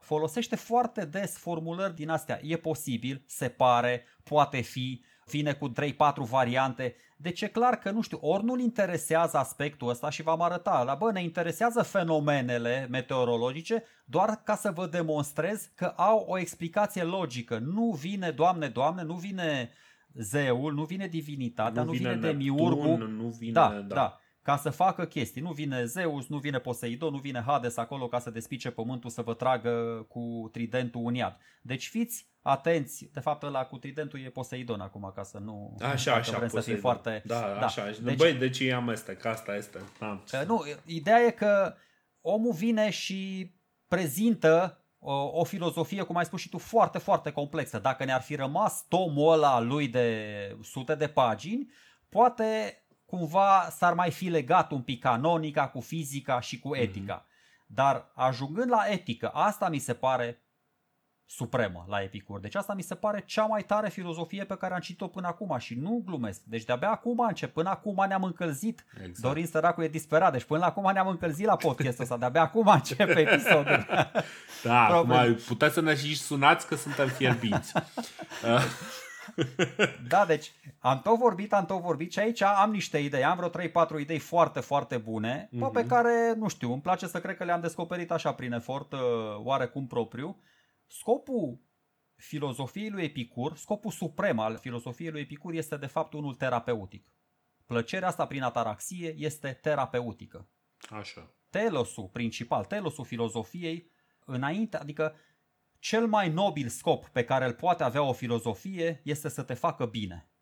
Și tetrafarmacosul ăla asta face. Te face bine. Sunt niște medicamente, sunt, sunt niște remedii. medicamente, da. Da, da. Deci, pentru Epicur, varianta asta uh, socratico-platonică, să spunem așa, cum ai mai spus și tu bine, cu iubirea asta a binelui absolut, mm-hmm. e o iluzie. Nu există bine absolut. În realitate, spune el și se întoarce la senzații și la empirism, individul, orice om, e mult mai motivat de găsirea plăcerii și de interesul personal. Ăsta e de fapt binele real. Nu utopiile alea platonice, cu toată mm-hmm. dragostea, na. Și aici Epicur, înconjurat de toți prietenii din grădina lui, își folosește filozofia pentru a se vindeca și pentru a-i vindeca pe ceilalți. Dar nu pentru a-i vindeca de bolile fizice, pentru că el nu e Galen sau Hipocrate, dar nu se pricepe la umori, ci pentru a-i vindeca de bolile psihice. Deci asta face ataraxia, îți împacă sufletul și îți liniștește mintea. Uh-huh. Asta mi se pare extraordinară, deci o filozofie până la urmă, ăsta trebuie să fie scopul suprem al unei filozofii, să te facă bine. Exact. Este până la urmă o cum se numește când te duci la psihiatru, când te duci și te faci ăla, te... Terapie, deci îți, terapie. Îți, da, o terapie, este o psihoterapie. Îți deschizi sufletul și îți intră în el tot felul de idei bune. Ataraxia asta mi se pare, cum să zic, mi se pare de fapt eudaimonia supremă și la Epicur așa este. Uh-huh. La Epicur dacă ai ajuns la ataraxie deja ești fericit. Nu trebuie să mai faci nimic altceva liniștea asta imperturbabilă, pacea interioară, da, absența grijilor, toate astea duc, cum să zic, nu doar la, la o, o stare de beatitudine, duc mai ales la însănătoșire mentală. Și, din nou, cele patru leacuri cumva vin așa în uh, completarea ceea ce, ce vreau să spun mm-hmm. eu. Starea asta de plăcere uh, sănătoasă este ceea ce caută până la urmă Epicur, pentru că o să vedeți, la el există și stări de plăcere nesănătoase da. și nenaturale. Și atunci, dar uite, îți spun cum am ajuns la concluzia asta cu terapia. Foarte simplu, citindu-l pe Cicero. Okay. El are un dialog, tot așa, are un dialog socratic foarte frumos, ăsta, de finibus bonorum et malorum, uh-huh. și în acest dialog, apropo, dialogul este dedicat lui Brutus, da? Celebru Brutus, da, unul din uh, prietenii și asasinul lui Cezar. Celebru Vedeți? Brutus, supranumit și tu. Și tu, exact, da. Deci vedeți istorie pe toate gardurile și în primele două cărți uh, Cicero vorbește cu un tânăr epicureist. Nu contează numele, nu are legătură, dar tipul ăsta îi spune despre cum să cauți plăcerea într-o manieră potrivită și echilibrată. Da? Deci care e cea mai potrivită cale de a găsi plăcerea? Uh-huh. Și paradoxul, paradoxul este că plăcerea pură este de fapt necăutarea ei. Căutând plăcerea, spune tipul ăsta, oamenii nu sunt capabili să o atingă. De ce? Pentru că ori nu sunt satisfăcuți de ceea ce au, ori caută ceea ce nu depinde de ei, uh-huh. ori se tem să nu o piardă chiar din momentul în care au găsit-o. Da? Sunt mai multe variante pe care, deci v-am spus, am redescoperit, cum să zic, un alt Cicero. La a doua citire mi se pare mult mai complex, mult mai profund față de prima dată când l-am studiat. Uh-huh. Bine, acum 3-4 ani când vorbeam de Republica Romană, cumva ne-am concentrat mai mult pe valențele de om de stat da. la Cicero. Acum vorbim de filozoful Cicero, da. Și vedeți așa cum se întâmplă în viață de multe ori.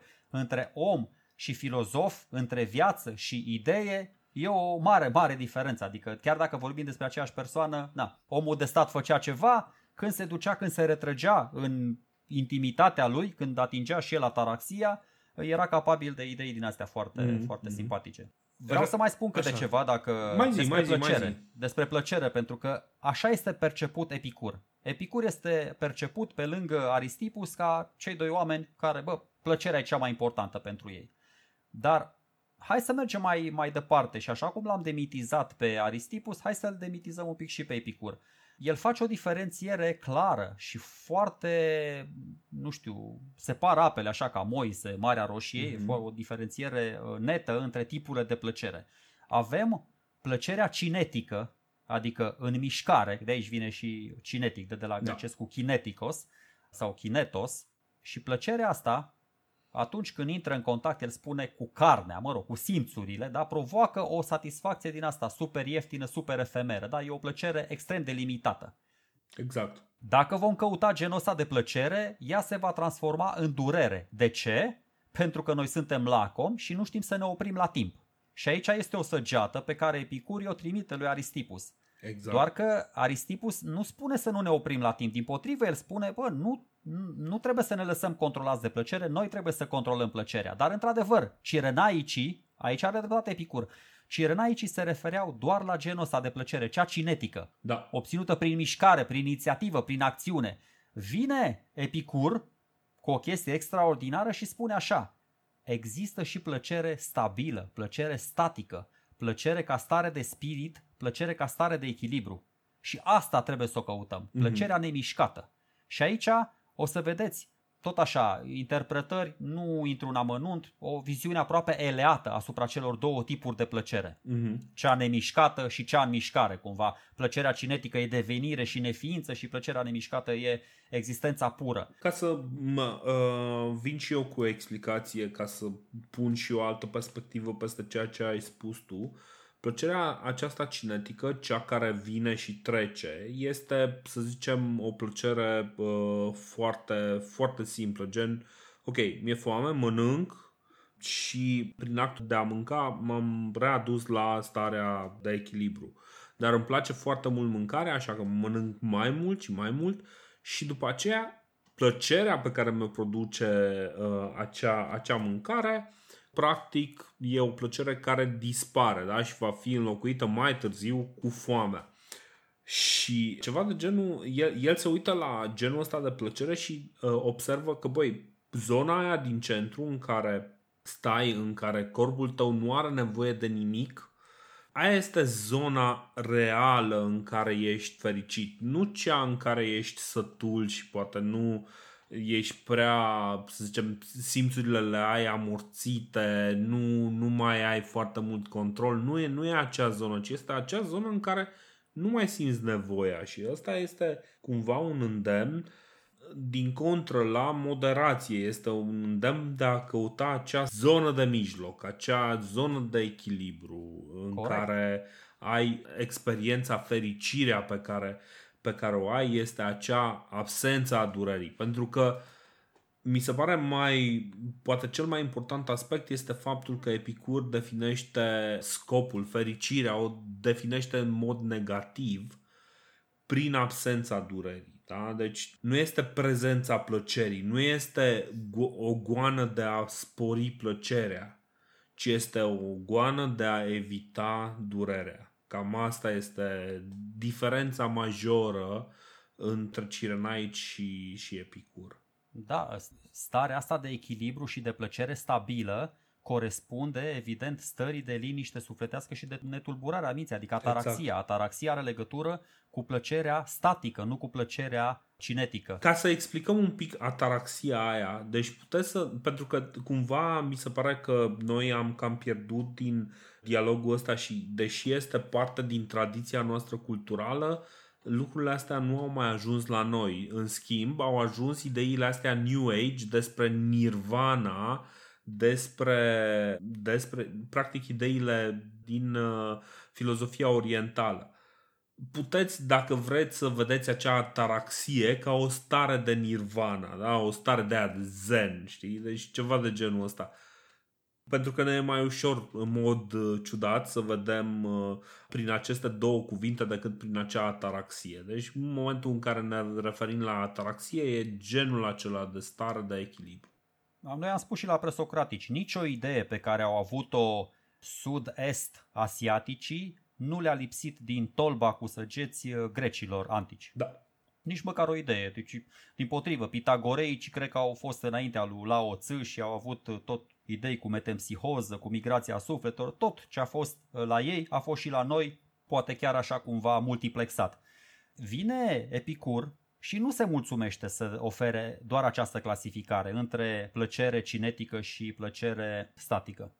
Mai face o clasificare. Uite, în mhm. scrisoarea către Menoiceus, a treia lui scrisoare, face o următoarea uh, clasificare. Există așa, nevoi naturale și necesare, vorbind de cele vitale. Astea, bă, mănânci să nu mor de foame, pe uh-huh. care le-ai spus și tu, da, bei să nu mor de sete, uh, te îmbra să nu mor de fric, chestii de genul ăsta nevoi naturale, dar nenecesare, cum ar fi mâncatul peste măsură, da? beția, dorința sexuală, na, e fain și sexul, e fain să te și giftuiești, e fain să și bei uh, licorile bahice, dar, dar, spune Epicur, bă, se poate trăi foarte bine și fără. Da. Deci nevoi naturale, dar nenecesare. Și mai avem nevoile sau dorințele nenaturale și nenecesare. Adică, și aici e foarte interesant, el le numește dorințe de glorie, de îmbogățire, nemulțumirea, invidia, ura, tot ceea ce e exagerat, tot ceea ce intră în contradicție cu natura, pentru că spune picureiștii extrem de mie minunat și e foarte elocvent. Slavă naturii care a făcut ca lucrurile necesare să fie ușor de atins și ca lucrurile greu de atins să nu fie necesare. Cât de frumos! Mm-hmm. Deci asta e ideea că nevoile naturale, dar nenecesare și nevoile nenaturale vor fi evitate de epicureiști. Prin, cum? Prin înfrânarea de la aceste dorințe. Cum? Poftim? Deci, înfrânare la epicureiști? Păi de unde ai scos-o pe asta? Că în, în, cumva în mentalul colectiv, epicureiștii sunt aia care se Adică conform uh, celor spuse de Diogene la Aetius, dacă este să ascultăm toate povestioarele, Păi în grădina lui Epicur se întâmplau cele mai mari orgii din univers. Exact, chestii diabolice. Desfrânare. Da, da. Deci vedeți că nu e chiar așa, așa cum și la Aristipus, bă, ce da mă, frumos, și când te gândești, bă, empiriștii, senzații, a, nu știu ce, pun pe primul loc senzațiile. Stai mă un pic, că senzația până la urmă poate să vină și din minte.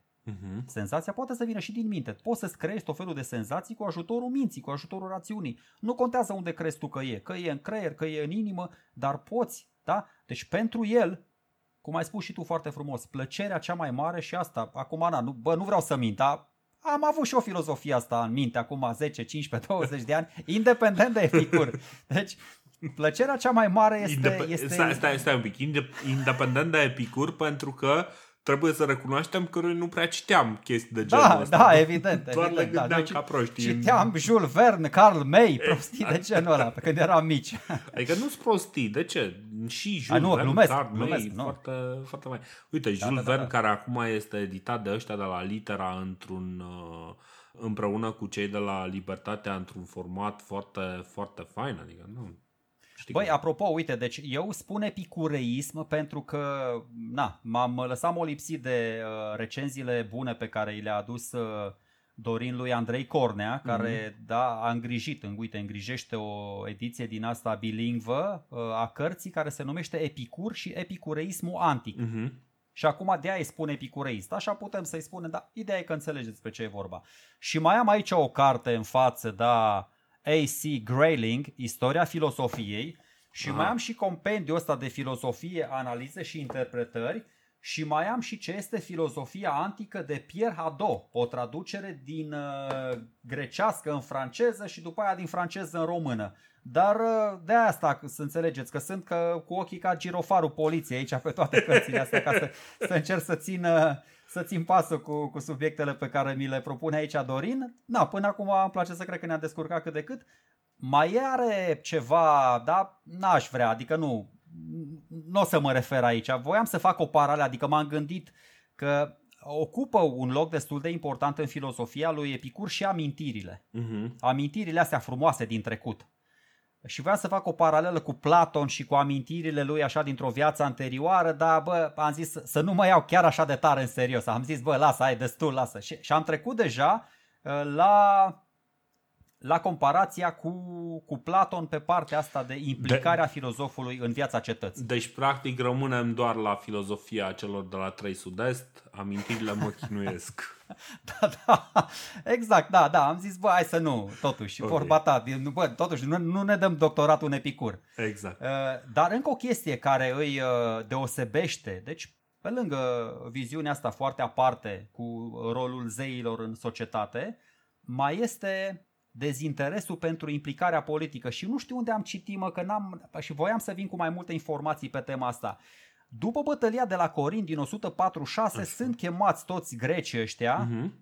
când na, sunt cuceriți cumva, sunt supuși de uh, romani, sunt chemați la Roma. Toate cele patru mari școli importante și relevante, academicienii, uh, peripateticii, uh, școala porticului, nu știm care e aia, și uh, grădina lui Epicur. Așa. Și ăștia nu se duc. Ăștia nu vor să se ducă. Pentru că doctrina, filozofia lui Epicur spune, bă, dezinteres total pentru implicarea politică. Da. Deci încă, adică și aici, aici o să fac totuși o, o comparație pentru că este evidentă cu Republica lui Platon. Ce făcea filozoful luminat în Republica lui Platon? Era capabil să vadă binele, ieșea din peșteră, vedea soarele, da, frumos, vedea formele alea perfecte, dar avea datoria tot timpul să coboare înapoi în peșteră, să le arate celorlalți, bă, care e diferența între aparență și esență, hai, uite, hai să facem cetatea asta perfectă și așa mai departe. La Epicur, nu există noțiunea asta de datorie pentru comunitate, nu există da. noțiunea de, de sacrificiu pentru alții. Adică el le recomandă tuturor discipolilor uh, disprețul față de viața publică. Bă, nu, de ce, ce nevoie aveți voi de glorie, de onoruri, de bogăție? Ei cumva trebuie să trăiască cât mai departe de toate tentațiile astea, pentru că odată cu viața publică, v-am mai explicat, da, bă, și Daniel Sihastru a ca să reziste acolo, că nu rezistă la ce era în palat, în cetate, la Suceava, la Ștefan cel Mare. Dacă Cine nu se poate ducea în să chilie, reziste la atâtea Păi, asta moldovence spun. și atâta vină? Tocmai, deci curtezanele alea îi puneau capăt, îi puneau capac și lui Danil Sihastru. Așa s-a dus săracul la putna acolo să se roage, da? Exact. A, așa, așa ziceau și epicureiștii. Bă, n-are sens să, adică noi rezistăm așa că ne antrenăm, dar n-ai cum să ajungi la ataraxie cu toate gagicile alea pe lângă tine. N-are cum. Exact. Da, și uh, e și aici un, uh, un citat foarte fain care exprimă filozofia asta lui Epicur.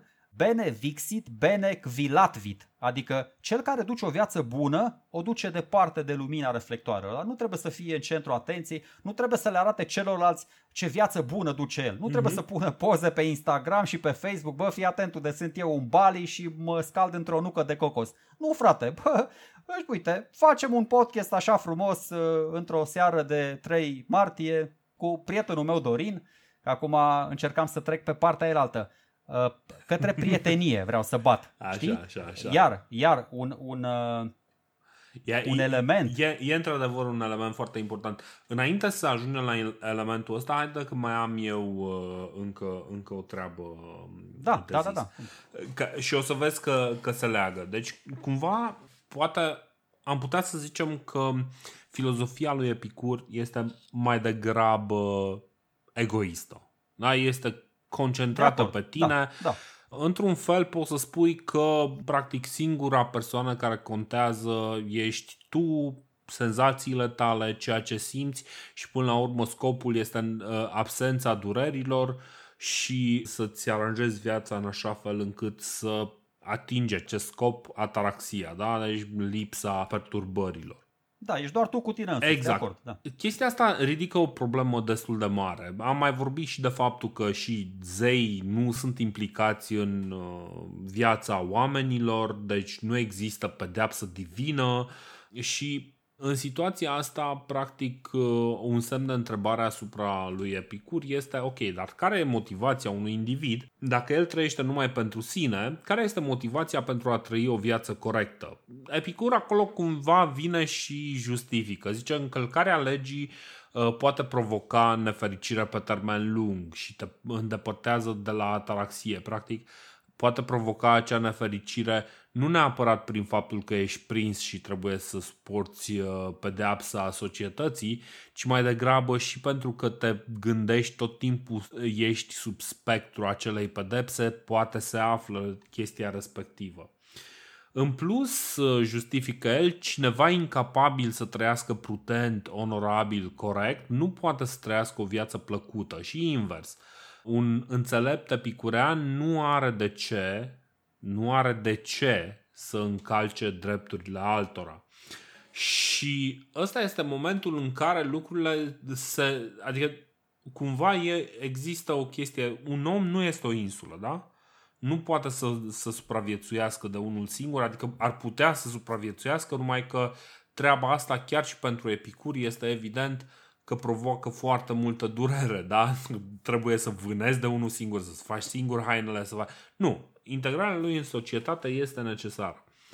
Și vedem care este soluția lui, pentru că Epicur, așa cum începusei tu și o să te las pe tine în curând, uh, Epicur pune mare preț pe prietenie. Un înțelept va simți durerea unui prieten ca a lui însuși și singurul mod în care fericirea individului poate să fie maximă e prin cultivarea unui număr mare de prietenii. Corect, corect. Asta e. Epicur considera prietenia cel mai important și cel mai plăcut element și aici vine element exterior al unei vieți fericite, pentru că are, adică contribuția ta este majoră, dar te ajută foarte mult și prietenii, companionii tăi care îți sunt asemenție. Uh-huh. Și uh, avem foarte multe informații, da? El până la urmă și-a cumpărat grădina aia, și-a cumpărat casa aia la marginea Atenei, dar nu era o grădină și o casă atât de mare.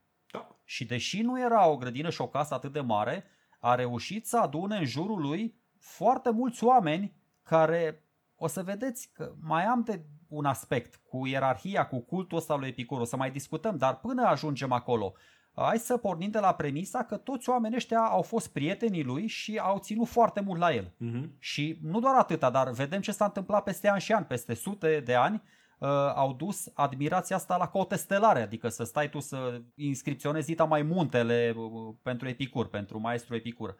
Viața asta petrecută la comun, din nou, m- noi mai aveam cumva o viață petrecută la comun în uh, Republica lui Platon, mai țineți minte. Uh-huh. Dar la Epicur mi se pare nivelul de incluziune mult mai organic. La Epicur sunt și femei, la Epicur s- sunt și sclavi care se simt incluși. Deci aici vorbim cumva de o comuniune adevărată. La Platon, la Platon, ok, vorbeam de câteva femei așa, dar erau clar niște segregări din astea elitiste. Eu acolo am, l-am detectat la Platon acum și o homosexualitate reprimată, na, nu vreau acum să Nu sunt e eu nimic psiholog, dar reprimat în legătură cu homosexualitatea lui Platon. Nu, nu știu Nu, mă- ce ți se pare ție reprimat acolo. Nu mă, în sensul că voia omul să dea o impresie pe care, na, când erau doar băieți între ei, în fine, da, nu, nu, nu, nu, nu, nu, nu mă duc mai departe cu discuția. Ideea e că la Epicur, femeile nu sunt admise doar în mod excepțional. Da? Vin acolo și cele căsătorite, vin acolo și cele curtezane. E un fel de poiana lui Iocan în care vine toată lumea să schimbe o grămadă de idei, să se bucure mm-hmm. de mhm. viață până, până... Deci asta e până la urmă, te bucuri de viață din interacțiunea asta, din schimbul de idei și cred că și așa poți să-ți liniștești puțin mintea și sufletul. Adică nu știu exact cum vede Epicur chestia asta. Prietenia te duce până așa la aproape de vârf și după aia ajungi la taraxie de unul singur sau poți împreună cu prietenul tău din grădină să ajungi să ajungeți împreună la taraxie. Uh-huh. A, nu mi-am oferit încă răspunsul la, la întrebarea asta, dar uh, uite, încă un citat și după aia putem să trecem și la alt subiect.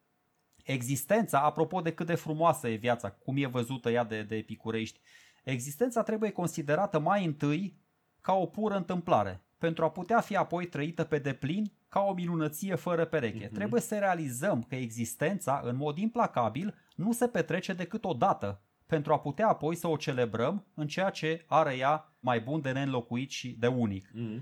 Și, cum să zic, Pă, până la urmă, noi am vorbit, uite, că s-a făcut, uh, s-a făcut un an, s-a făcut un an de când a început uh, războiul din Ucraina, se bat oamenii pe acolo, mor, din păcate, o grămadă, viața, până la urmă, viața asta care se petrece o singură dată, cum spun ei, e bunul nostru cel mai de preț până la urmă, că de acolo și pornisem. Așa că de ce, bă, de ce nu ne-am bucura? Nu gândiți-vă, de ce nu ne bucurăm noi în continuu pentru acest dar pe care l-am primit de la univers. Nici nu contează de la cine, de la zei, de la Dumnezeu, de la oricine l-am primit. Dar de ce să nu ne bucurăm? De ce să nu fim buni? De ce să nu, nu știu, sărbătorim până la urmă și na, uite, Epicur e de părerea mm-hmm. asta că ar trebui să fim tot timpul fericiți pentru acest dar pe care l-am primit. Da, excelent, excelent.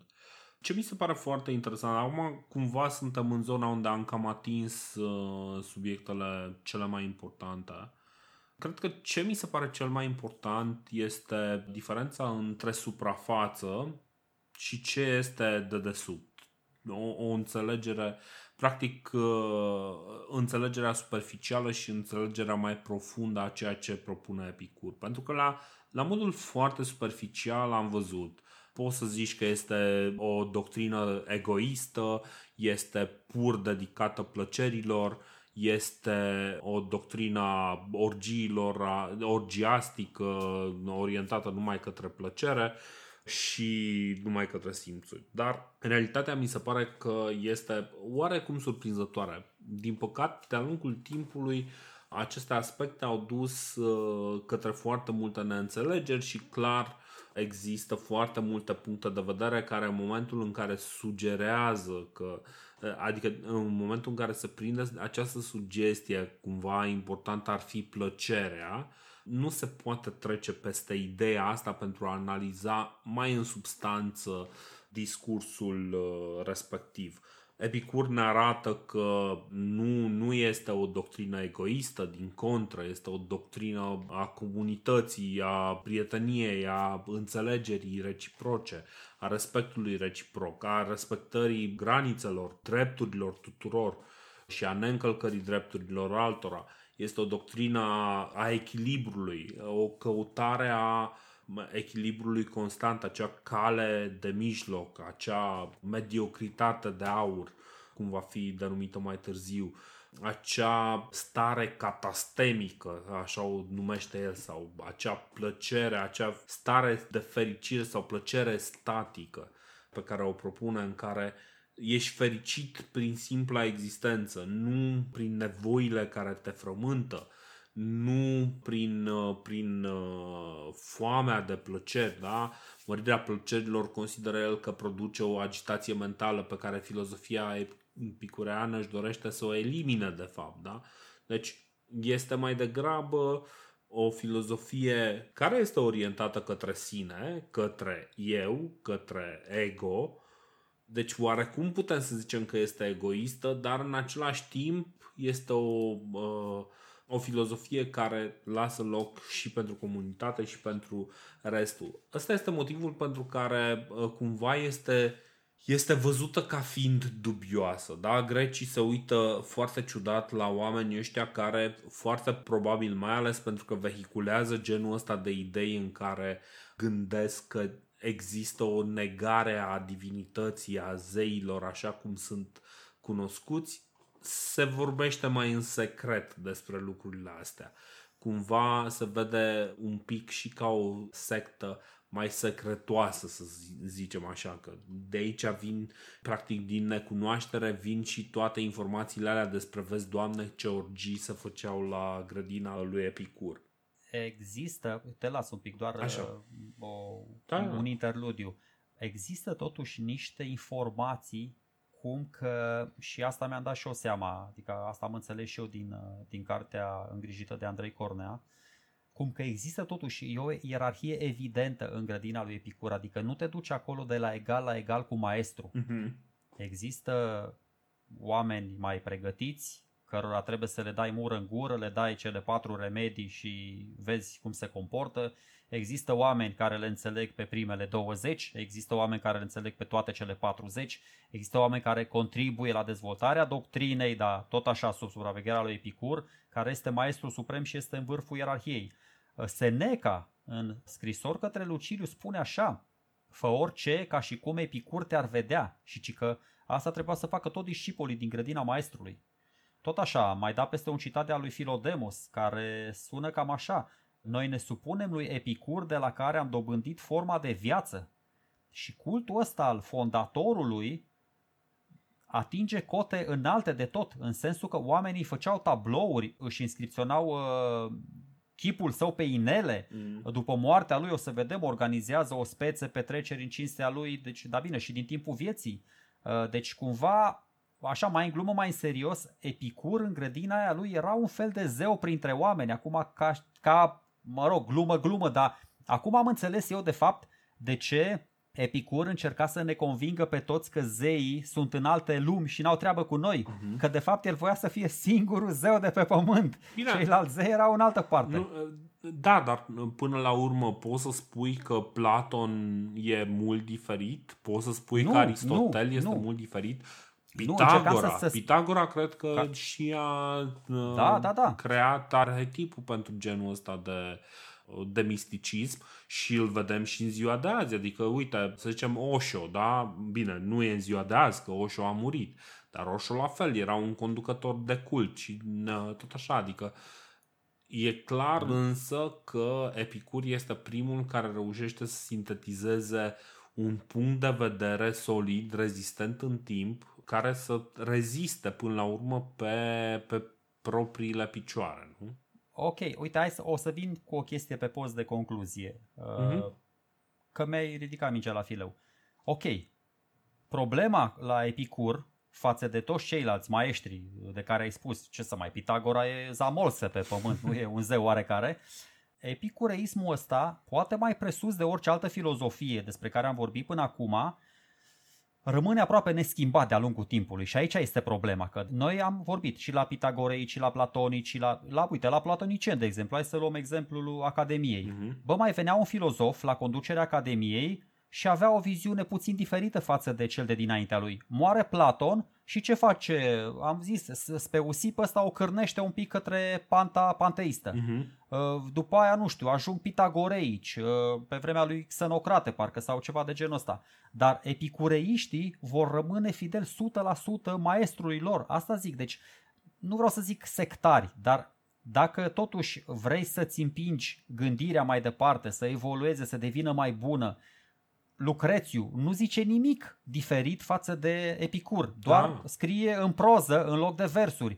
Diogene din Aioanda nu spune nimic, adică doar de aia spun. Dar la Platon, o să vedeți, Academia lui Platon se transformă, evoluează, urmașii lui Aristotel devin și mai patetici decât peripatetici, adică în sensul că oamenii ăia, băi, greșesc, se schimbă, se, se întreabă ce vreau eu să spun. Cu toate calitățile lui Epicur, Așa îl percep eu. Mi se pare un om căruia îi plăcea să fie adorat, îi, îi plăcea să fie adulat, îi plăcea să fie praslăvit, da? Uite cum zice și Al Pacino, un uh, avocatul diavolului. Vanity, my favorite sin. Deci păcatul favorit, păcatul lui preferat era vanitatea. Omul pică până la urmă cel mai ușor în capcana asta. Trufia, uh, semeția, mândria, da? Ești, fără să-ți dai seama, Bine, știu că sunt trei sinonime, le-am zis pe toate trei așa să bag mai multă forță. De, de fapt am zis semeție de trei ori. Uh, ideea este că poți să te ții la, la distanță de toate celelalte, dar și bă, până la urmă, da, de ce nu? Poți să ajungi, cred că, la ataraxie și dacă vezi 10 oameni lângă tine că te țin pe un covor sau nu știu, că se Na, mm-hmm. se mhm. prosternează la tine și te consideră maestru. Acum nu știu, na, nu vreau să fiu rău, dar din ce am citit mi se pare că e foarte, foarte vanitos, așa, îi plăcea să, să se masturbeze intelectual, să zic așa. Adică părea, adică avea pretenția ca spusele lui să fie litere de lege. Eu nu mm-hmm. spun că așa era, eu spun că asta am înțeles eu, na, din datele pe care le am, așa am înțeles eu. Ce, na. ce mi se pare mai ales și acum din discuția asta uh, pe care o avem noi aici, uh, îmi pare cumva uh, Epicur că ar fi liderul unui cult. Știi? E un lider de cult cu un cult care să zicem că nu are niște urmări uh, foarte negative pentru cei care îl adoptă, dar uh, o formă de cult. Cumva, la un moment dat văzusem un citat din Bacon, cred, Francis Bacon, Francis. care zicea ceva de genul că poți defini epicurian de succes dacă ai fost la o altă sectă filozofică, dar de la epicurieni nimeni nu se mai duce la altă sectă. Cumva este văzut ca un punct terminus, este o filozofie terminală în care intri și ai toate răspunsurile la absolut orice. Cam, cam asta e și uh, sincer, deci acum cumva luând așa, făcând niște pași în spate, că o să vorbim un pic și despre impactul uh, de-a lungul timpului, dar făcând un pic un pas în spate, orice filozofie de genul ăsta terminală, care se vrea răspunsul la tot, ar trebui să fie un mare semn de întrebare pentru orice minte activă. Acum, știi cum e, Epicur vine și spune până la urmă ce contează sunt senzațiile, nu, nu este mintea, construcțiile alea mentale pe care le ai tu în cap îți provoacă numai nefericire.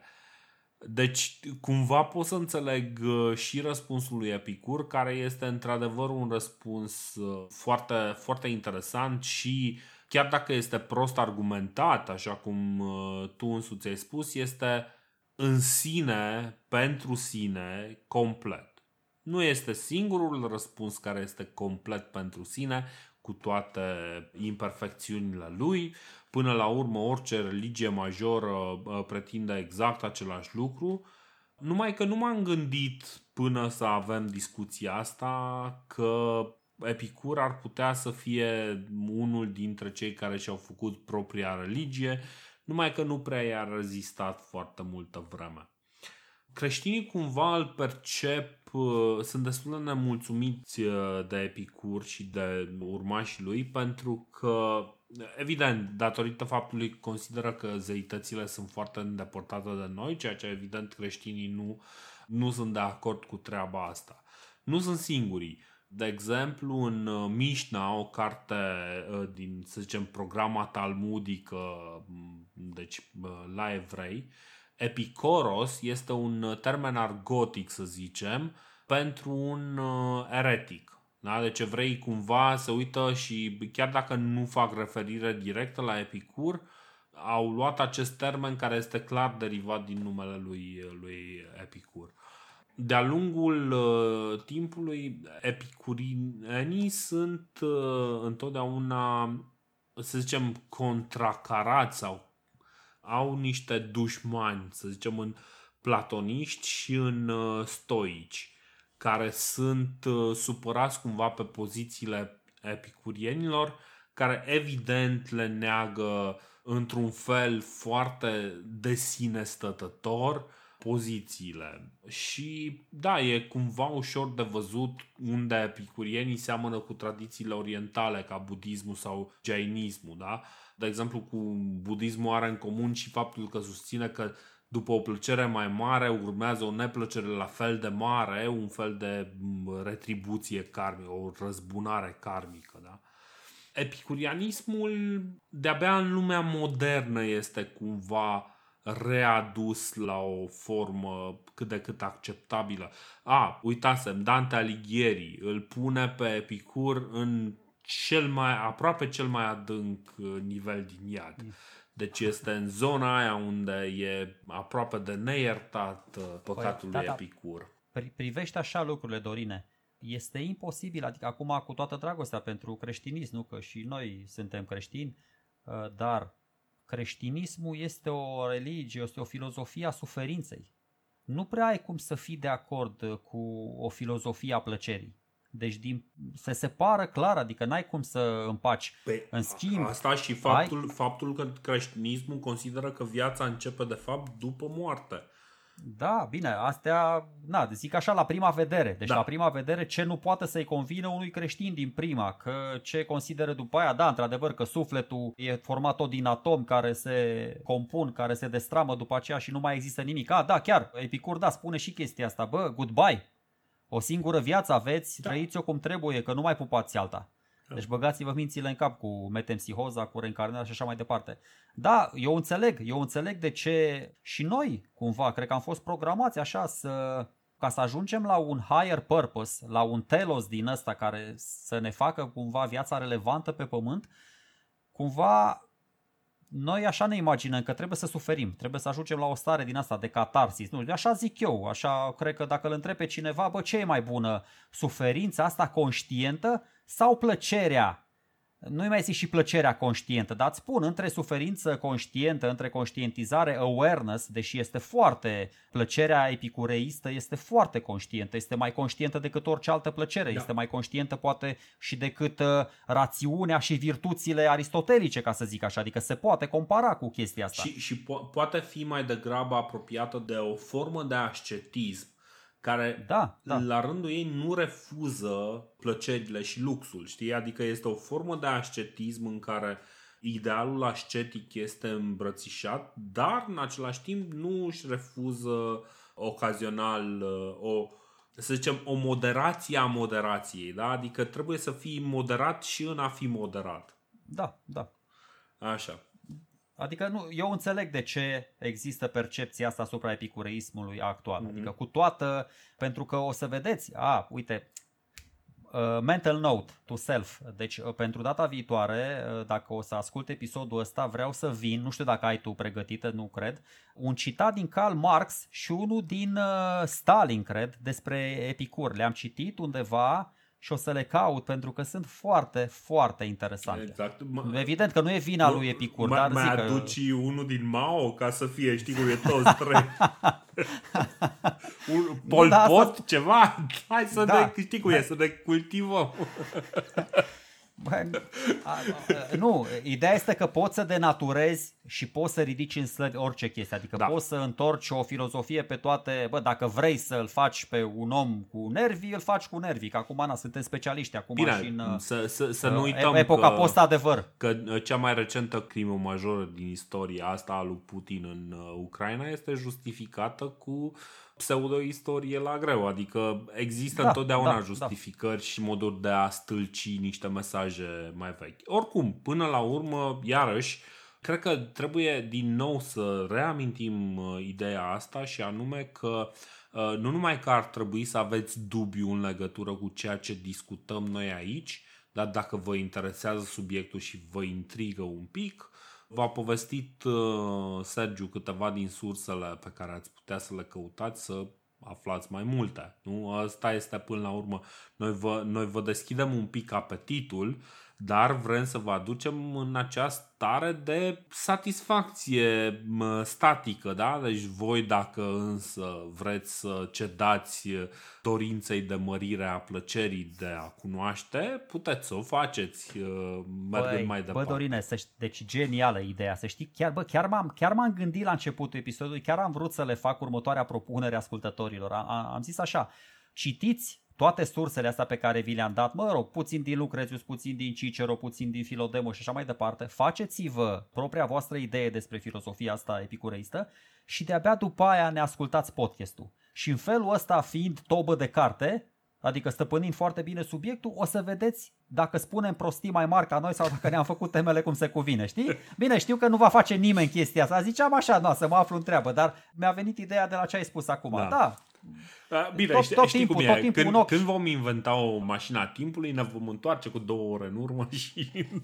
vom merge să corectăm acest neajuns. Deci, gândirea critică, vă spun, eu chiar sufăr, deci sufăr uh, neepicureist, când văd că lumea nu ne corectează, adică dacă noi suntem cei mai uh, avizi cu dușmani ai noștri, noi, noi suntem singurii care ne, dete- ne detectăm eratele, este grav. Noi așteptăm să fiți mult mai duri cu noi. De bine, bine, știi cum e, vin, vin oameni și ne, ne atacă la alea, știi cum e, alea de la început de tot când ziceam prostii pe ah, rulantă.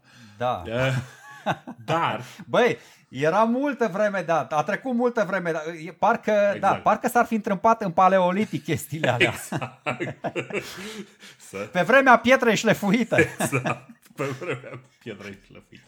Așa, revenind... Uh, hai să-l omorâm, nu, eu, eu vreau să-l omor pe Epicur și după aia dacă mai ai și niște uh, concluzii și așa mai departe. Nu, deci vreau să mai termin cu încă o idee. Deci am prezentat toate lucrurile astea și în momentul ăsta cumva ideea de hedonism, așa cum este înțeleasă în epoca acum, când în anul 2023 când înregistrăm sau 2055 când ne ascultați, există ideea asta că hedonismul este despre abandon în fața plăcerii. Și din contră, iată că esența hedonismului este de fapt nu neapărat, este o practică mai degrabă a înfrânării decât a acestui abandon în fața plăcerii. E o practic o neînțelegere a termenului. Epicurianismul este văzut acum ca și o, să zicem, o plăcere de a căuta, sau mă rog, o dorință de a căuta plăceri rafinate. Ori nu despre asta este epicurianismul. Ideea epicurianismului este să fii mulțumit cu un pahar cu apă și cu o bucată de pâine.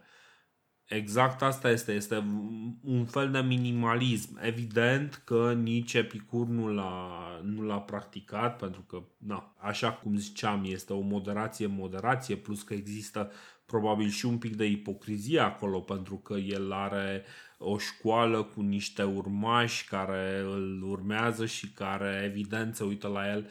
Știi, întotdeauna în momentul în care ajungi tu un mic zeu, îți e foarte ușor să uiți uh, ce înseamnă să fii om și este foarte posibil ca și în cazul lui să fi fost lucrurile la fel. Dar ca idee până la urmă, nefăcând ca popa, ci ascultând ce zice popa, în cazul lui Epicur, ceea ce ar spune este să cauți calea de echilibru și calea de echilibru în așa fel încât să fii mulțumit cu mai puțin. Da? Deci un fel de minimalism al uh, plăcerii, o căutare a plăcerilor solide, nu a plăcerilor superficiale de moment care vor uh, pleca.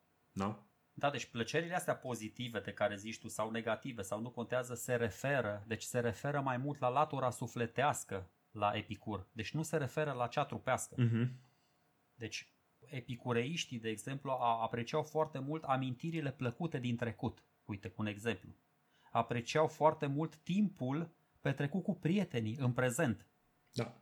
Și nu știu, dacă ajungeai, poate dacă ajungeai la maestru ăsta, la rangul de maestru cu șapte dani în grădina lui Epicur, da, pentru că vorbim de ierarhii, cred că puteai să anticipezi și anumite plăceri din viitor, pentru că mai e o discuție aici, e foarte fain când te apasă necazurile, când suferi, maestrii epicureiști ce fac? Își aduc aminte de momente plăcute din trecut și atunci se echilibrează cumva balanța. Suferința din prezent este compensată cu durerea din trecut. Mm-hmm. Deci asta e, durerile, uh, scuze, plăcerile din trecut și din prezent pot să aibă ecouri și în viitor. Și e foarte, foarte faină, foarte faină chestia asta. Eu râdeam ca Tolomacul acolo pentru că atunci când ai spus ca la Dumnezeu, că se uită la el ca la Dumnezeu, îmi aduceam aminte de replica aia lui Dorel Vișan din uh, Cel mai iubit dintre pământeni. Știi cum se uită mă la mine? Ca la Dumnezeu, ca la Dumnezeu. Știi?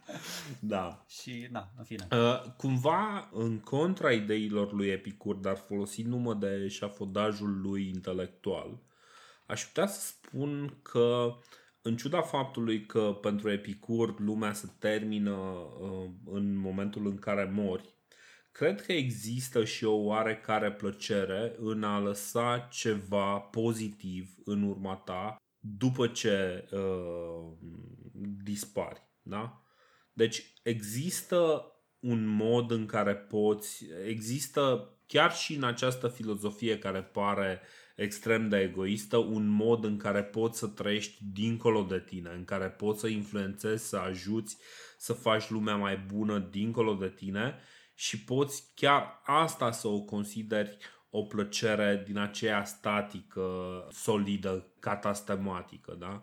da chiar dacă tu nu vei fi conștient Chiar dacă de tu nu vei asta, fi conștient nu, da. de chestia asta, știi? Deci... Mă... Cu puteri mari vin și responsabilități exact. mari, da? Și să știți că nu Spider-Man a spus chestia asta, ci Voltaire, parcă. Exact. Și, și asta zic că poți trăi cu, să zicem, tot așa, folosindu-ne de noțiunile lui Epicur, poți să te folosești de simulacra uh, viitorului uh, mai bun la care participi. Așa că și dacă îți dorești să-l adopți pe Epicur ca uh, ghid spiritual pentru... De ce nu? E, ar putea să fie o variantă echilibrată. Există șansă de a fi totuși un, uh, un membru valoros al societății și să, să faci lucruri bune pentru societate nu numai pentru tine, în plus gândește că în momentul în care faci bine pentru cei din jurul tău și cei din jurul tău vor face la rândul lor bine pentru tine, așa cum arată și el prin uh, acumularea de prieteni, nu?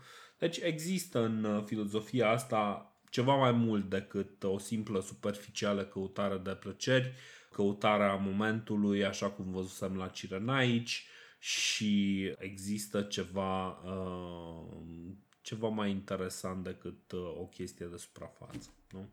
Spuneai tu de o, un anumit grad de ipocrizie la Epicur în timpul vieții. Și e natural. Da. Ce mai contează într-o lume din asta plină de ipocrizie, un în plus sau un minus, uh, irelevant. Uh, dar, înaintea morții, Epicur nu este ipocrit. În fața morții, Epicur dă dovadă de caracter, dă dovadă de, de tărie de caracter, pentru că el v-am spus, se respectă că orice filozof antic moare după 70 de ani. Aristotel a fost singurul fraier, a murit pe la vreo 62. În rest toți au ajuns la 80, 90, chiar 100. Moartea nu este pașnică. Moartea nu este așa cum e la Platon. Se chinuie, se chinuie cu niște pietre la rinichi, are probleme cu tractul urinar, dizenterie, tot felul de chestii din astea super dureroase. Dar, ne spune așa Diogene la Ertius, ne spune că Epicur avea o minte liniștită și era zâmbitor chiar și atunci, pentru că și amintea contemplările filozofice anterioare care fuseseră foarte plăcute și care contrabalansau durerea actuală resimțită. Mm-hmm. Da? Ceea ce, vedeți, înseamnă că omul și-a trăit filosofia de viață, nu doar a predicat-o. Da? Apropo de ce spuneai tu înainte, exact. faci ce zice popa, nu ce face popa.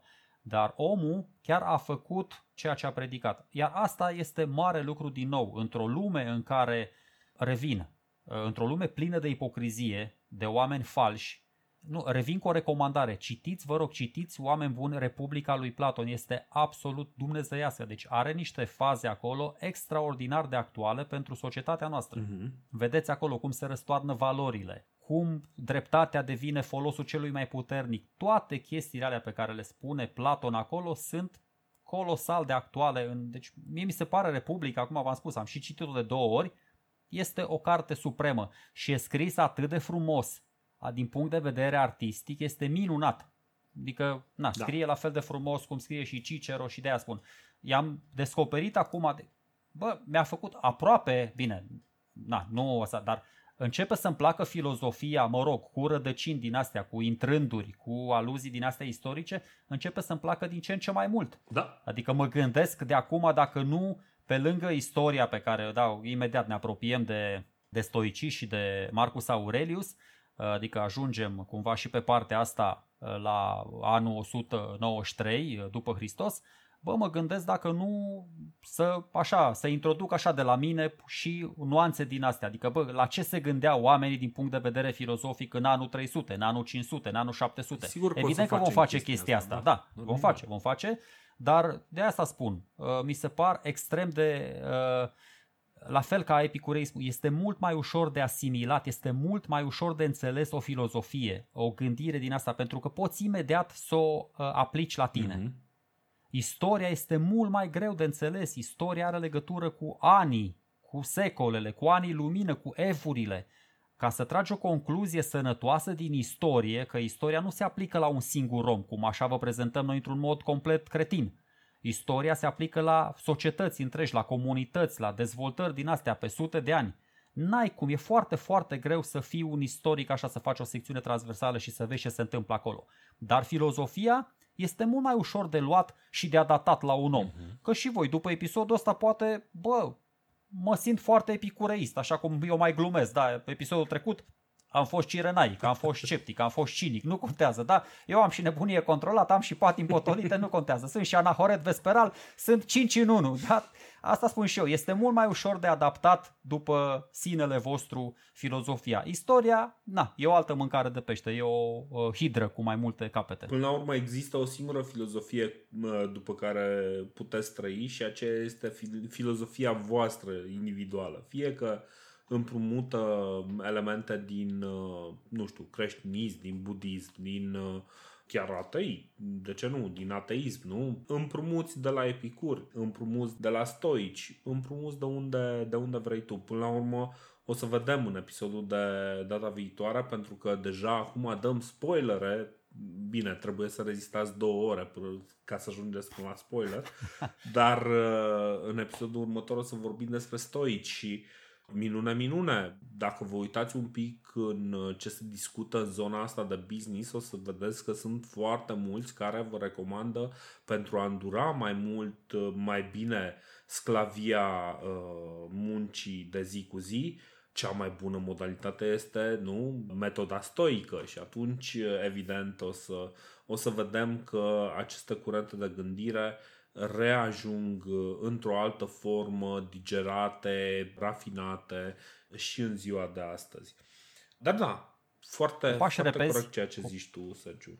Încet, încet, cu pași repezi, după două ore, uh, reușim să ajungem la finalul unui episod de o oră, da, pe exact. care noi ne imaginăm, unul foarte scurt, așa, tipic, nouă.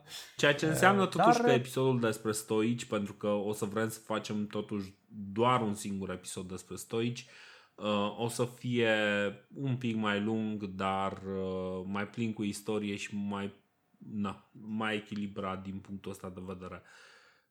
Mai avem niște concluzii despre Epicur pentru că noi tot păi, tragem de vreo jumătate de oră concluzii despre el. O să vin cu mai multe concluzii, exact cum ai spus și tu, după ce vom vorbi uh, și despre stoicism, pentru că, vedeți, cele două doctrine, uh, așa văd eu lucrurile, uh, de-a lungul timpului cred, cred încă că mai sunt văzute la cele două extremități ale atitudinii morale. Uh-huh. Da? Așa cum episodul trecut am vorbit despre cinici și cirenaici, așa aflați de o parte și de alta baricadei, așa o să vorbim și despre uh, epicurei și stoici. Evident că e o prostie, da? că, mă rog, sunt o mie de nuanțe, dar asta, v-am spus, asta e cumva percepția în rândul multor oameni, că în grădina asta lui Epicur se întâmplau chestii necurate, se, da, se ascundeau tot felul de plăceri din astea perverse și diabolice. Îmi place să cred că l-am demitizacă decât pe Epicur și îmi place să cred că în grădina lui cea mai mare plăcere care se ascundea era, uh, era plăcerea cunoașterii. Exact. Numai că foarte probabil nu era plăcerea senzațiilor pentru că fix asta zicea, mă.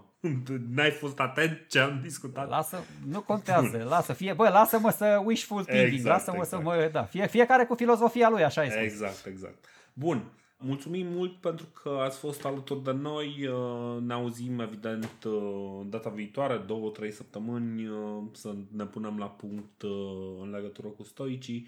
Între timp, puteți, evident, să recomandați prietenilor voștri podcastul de istorie, puteți să dați veste podcastdeistorie.ro la un moment dat va exista un site mult mai, mult mai fain decât ce este acum, dar la un moment dat.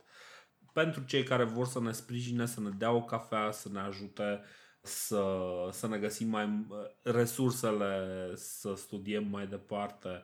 Uh, ne pot sprijini prin donații la patreon.com slash podcast de istorie, uh, pe Facebook, facebook.com slash podcast de istorie, ne puteți găsi, suntem abordabili. Am dat și un link către un uh, server de Discord unde puteți să intrați uh, fără nicio jenă în legătură, cel puțin cu mine, că Sergiu se ține un pic departe de aceste, aceste treburi uh, materiale, precum discuția de zi cu zi cu... Aceste plăceri cinetice. Așa, aceste plăceri cinetice, da, da, da. Uh, și da, ne găsiți în general uh, și evident dacă aveți sugestii, dacă aveți corecții, dacă aveți uh, alte lucruri, adică sugestii puteți să aveți, uh, probabil că nu o să le aducem la îndeplinire, dar uh, știți cum e, decât să aveți o frustrare că nu ați putut să ne ziceți că puteam să facem lucrurile mai bine, mai bine o spuneți și să simțiți cum vă ignorăm sugestiile. Da, mulțumim, da, mulțumim exact. pentru, uh, Bun. pentru sugestii, pentru tăcere, uh, mulțumim și, pentru susținere. Da, și uh, mulțumim și Ioanei care face editarea la acest episod uh, și... Uh, Părem și noi mai articulați da, părem cu Ioana, chiar, dacă, chiar dacă podcast de istorie este în continuare nearticulat. Exact, exact. No, bun. Mulțumim mult, ne auzim data viitoare. Ceau! Salutare și da, ne auzim data Ciao. viitoare.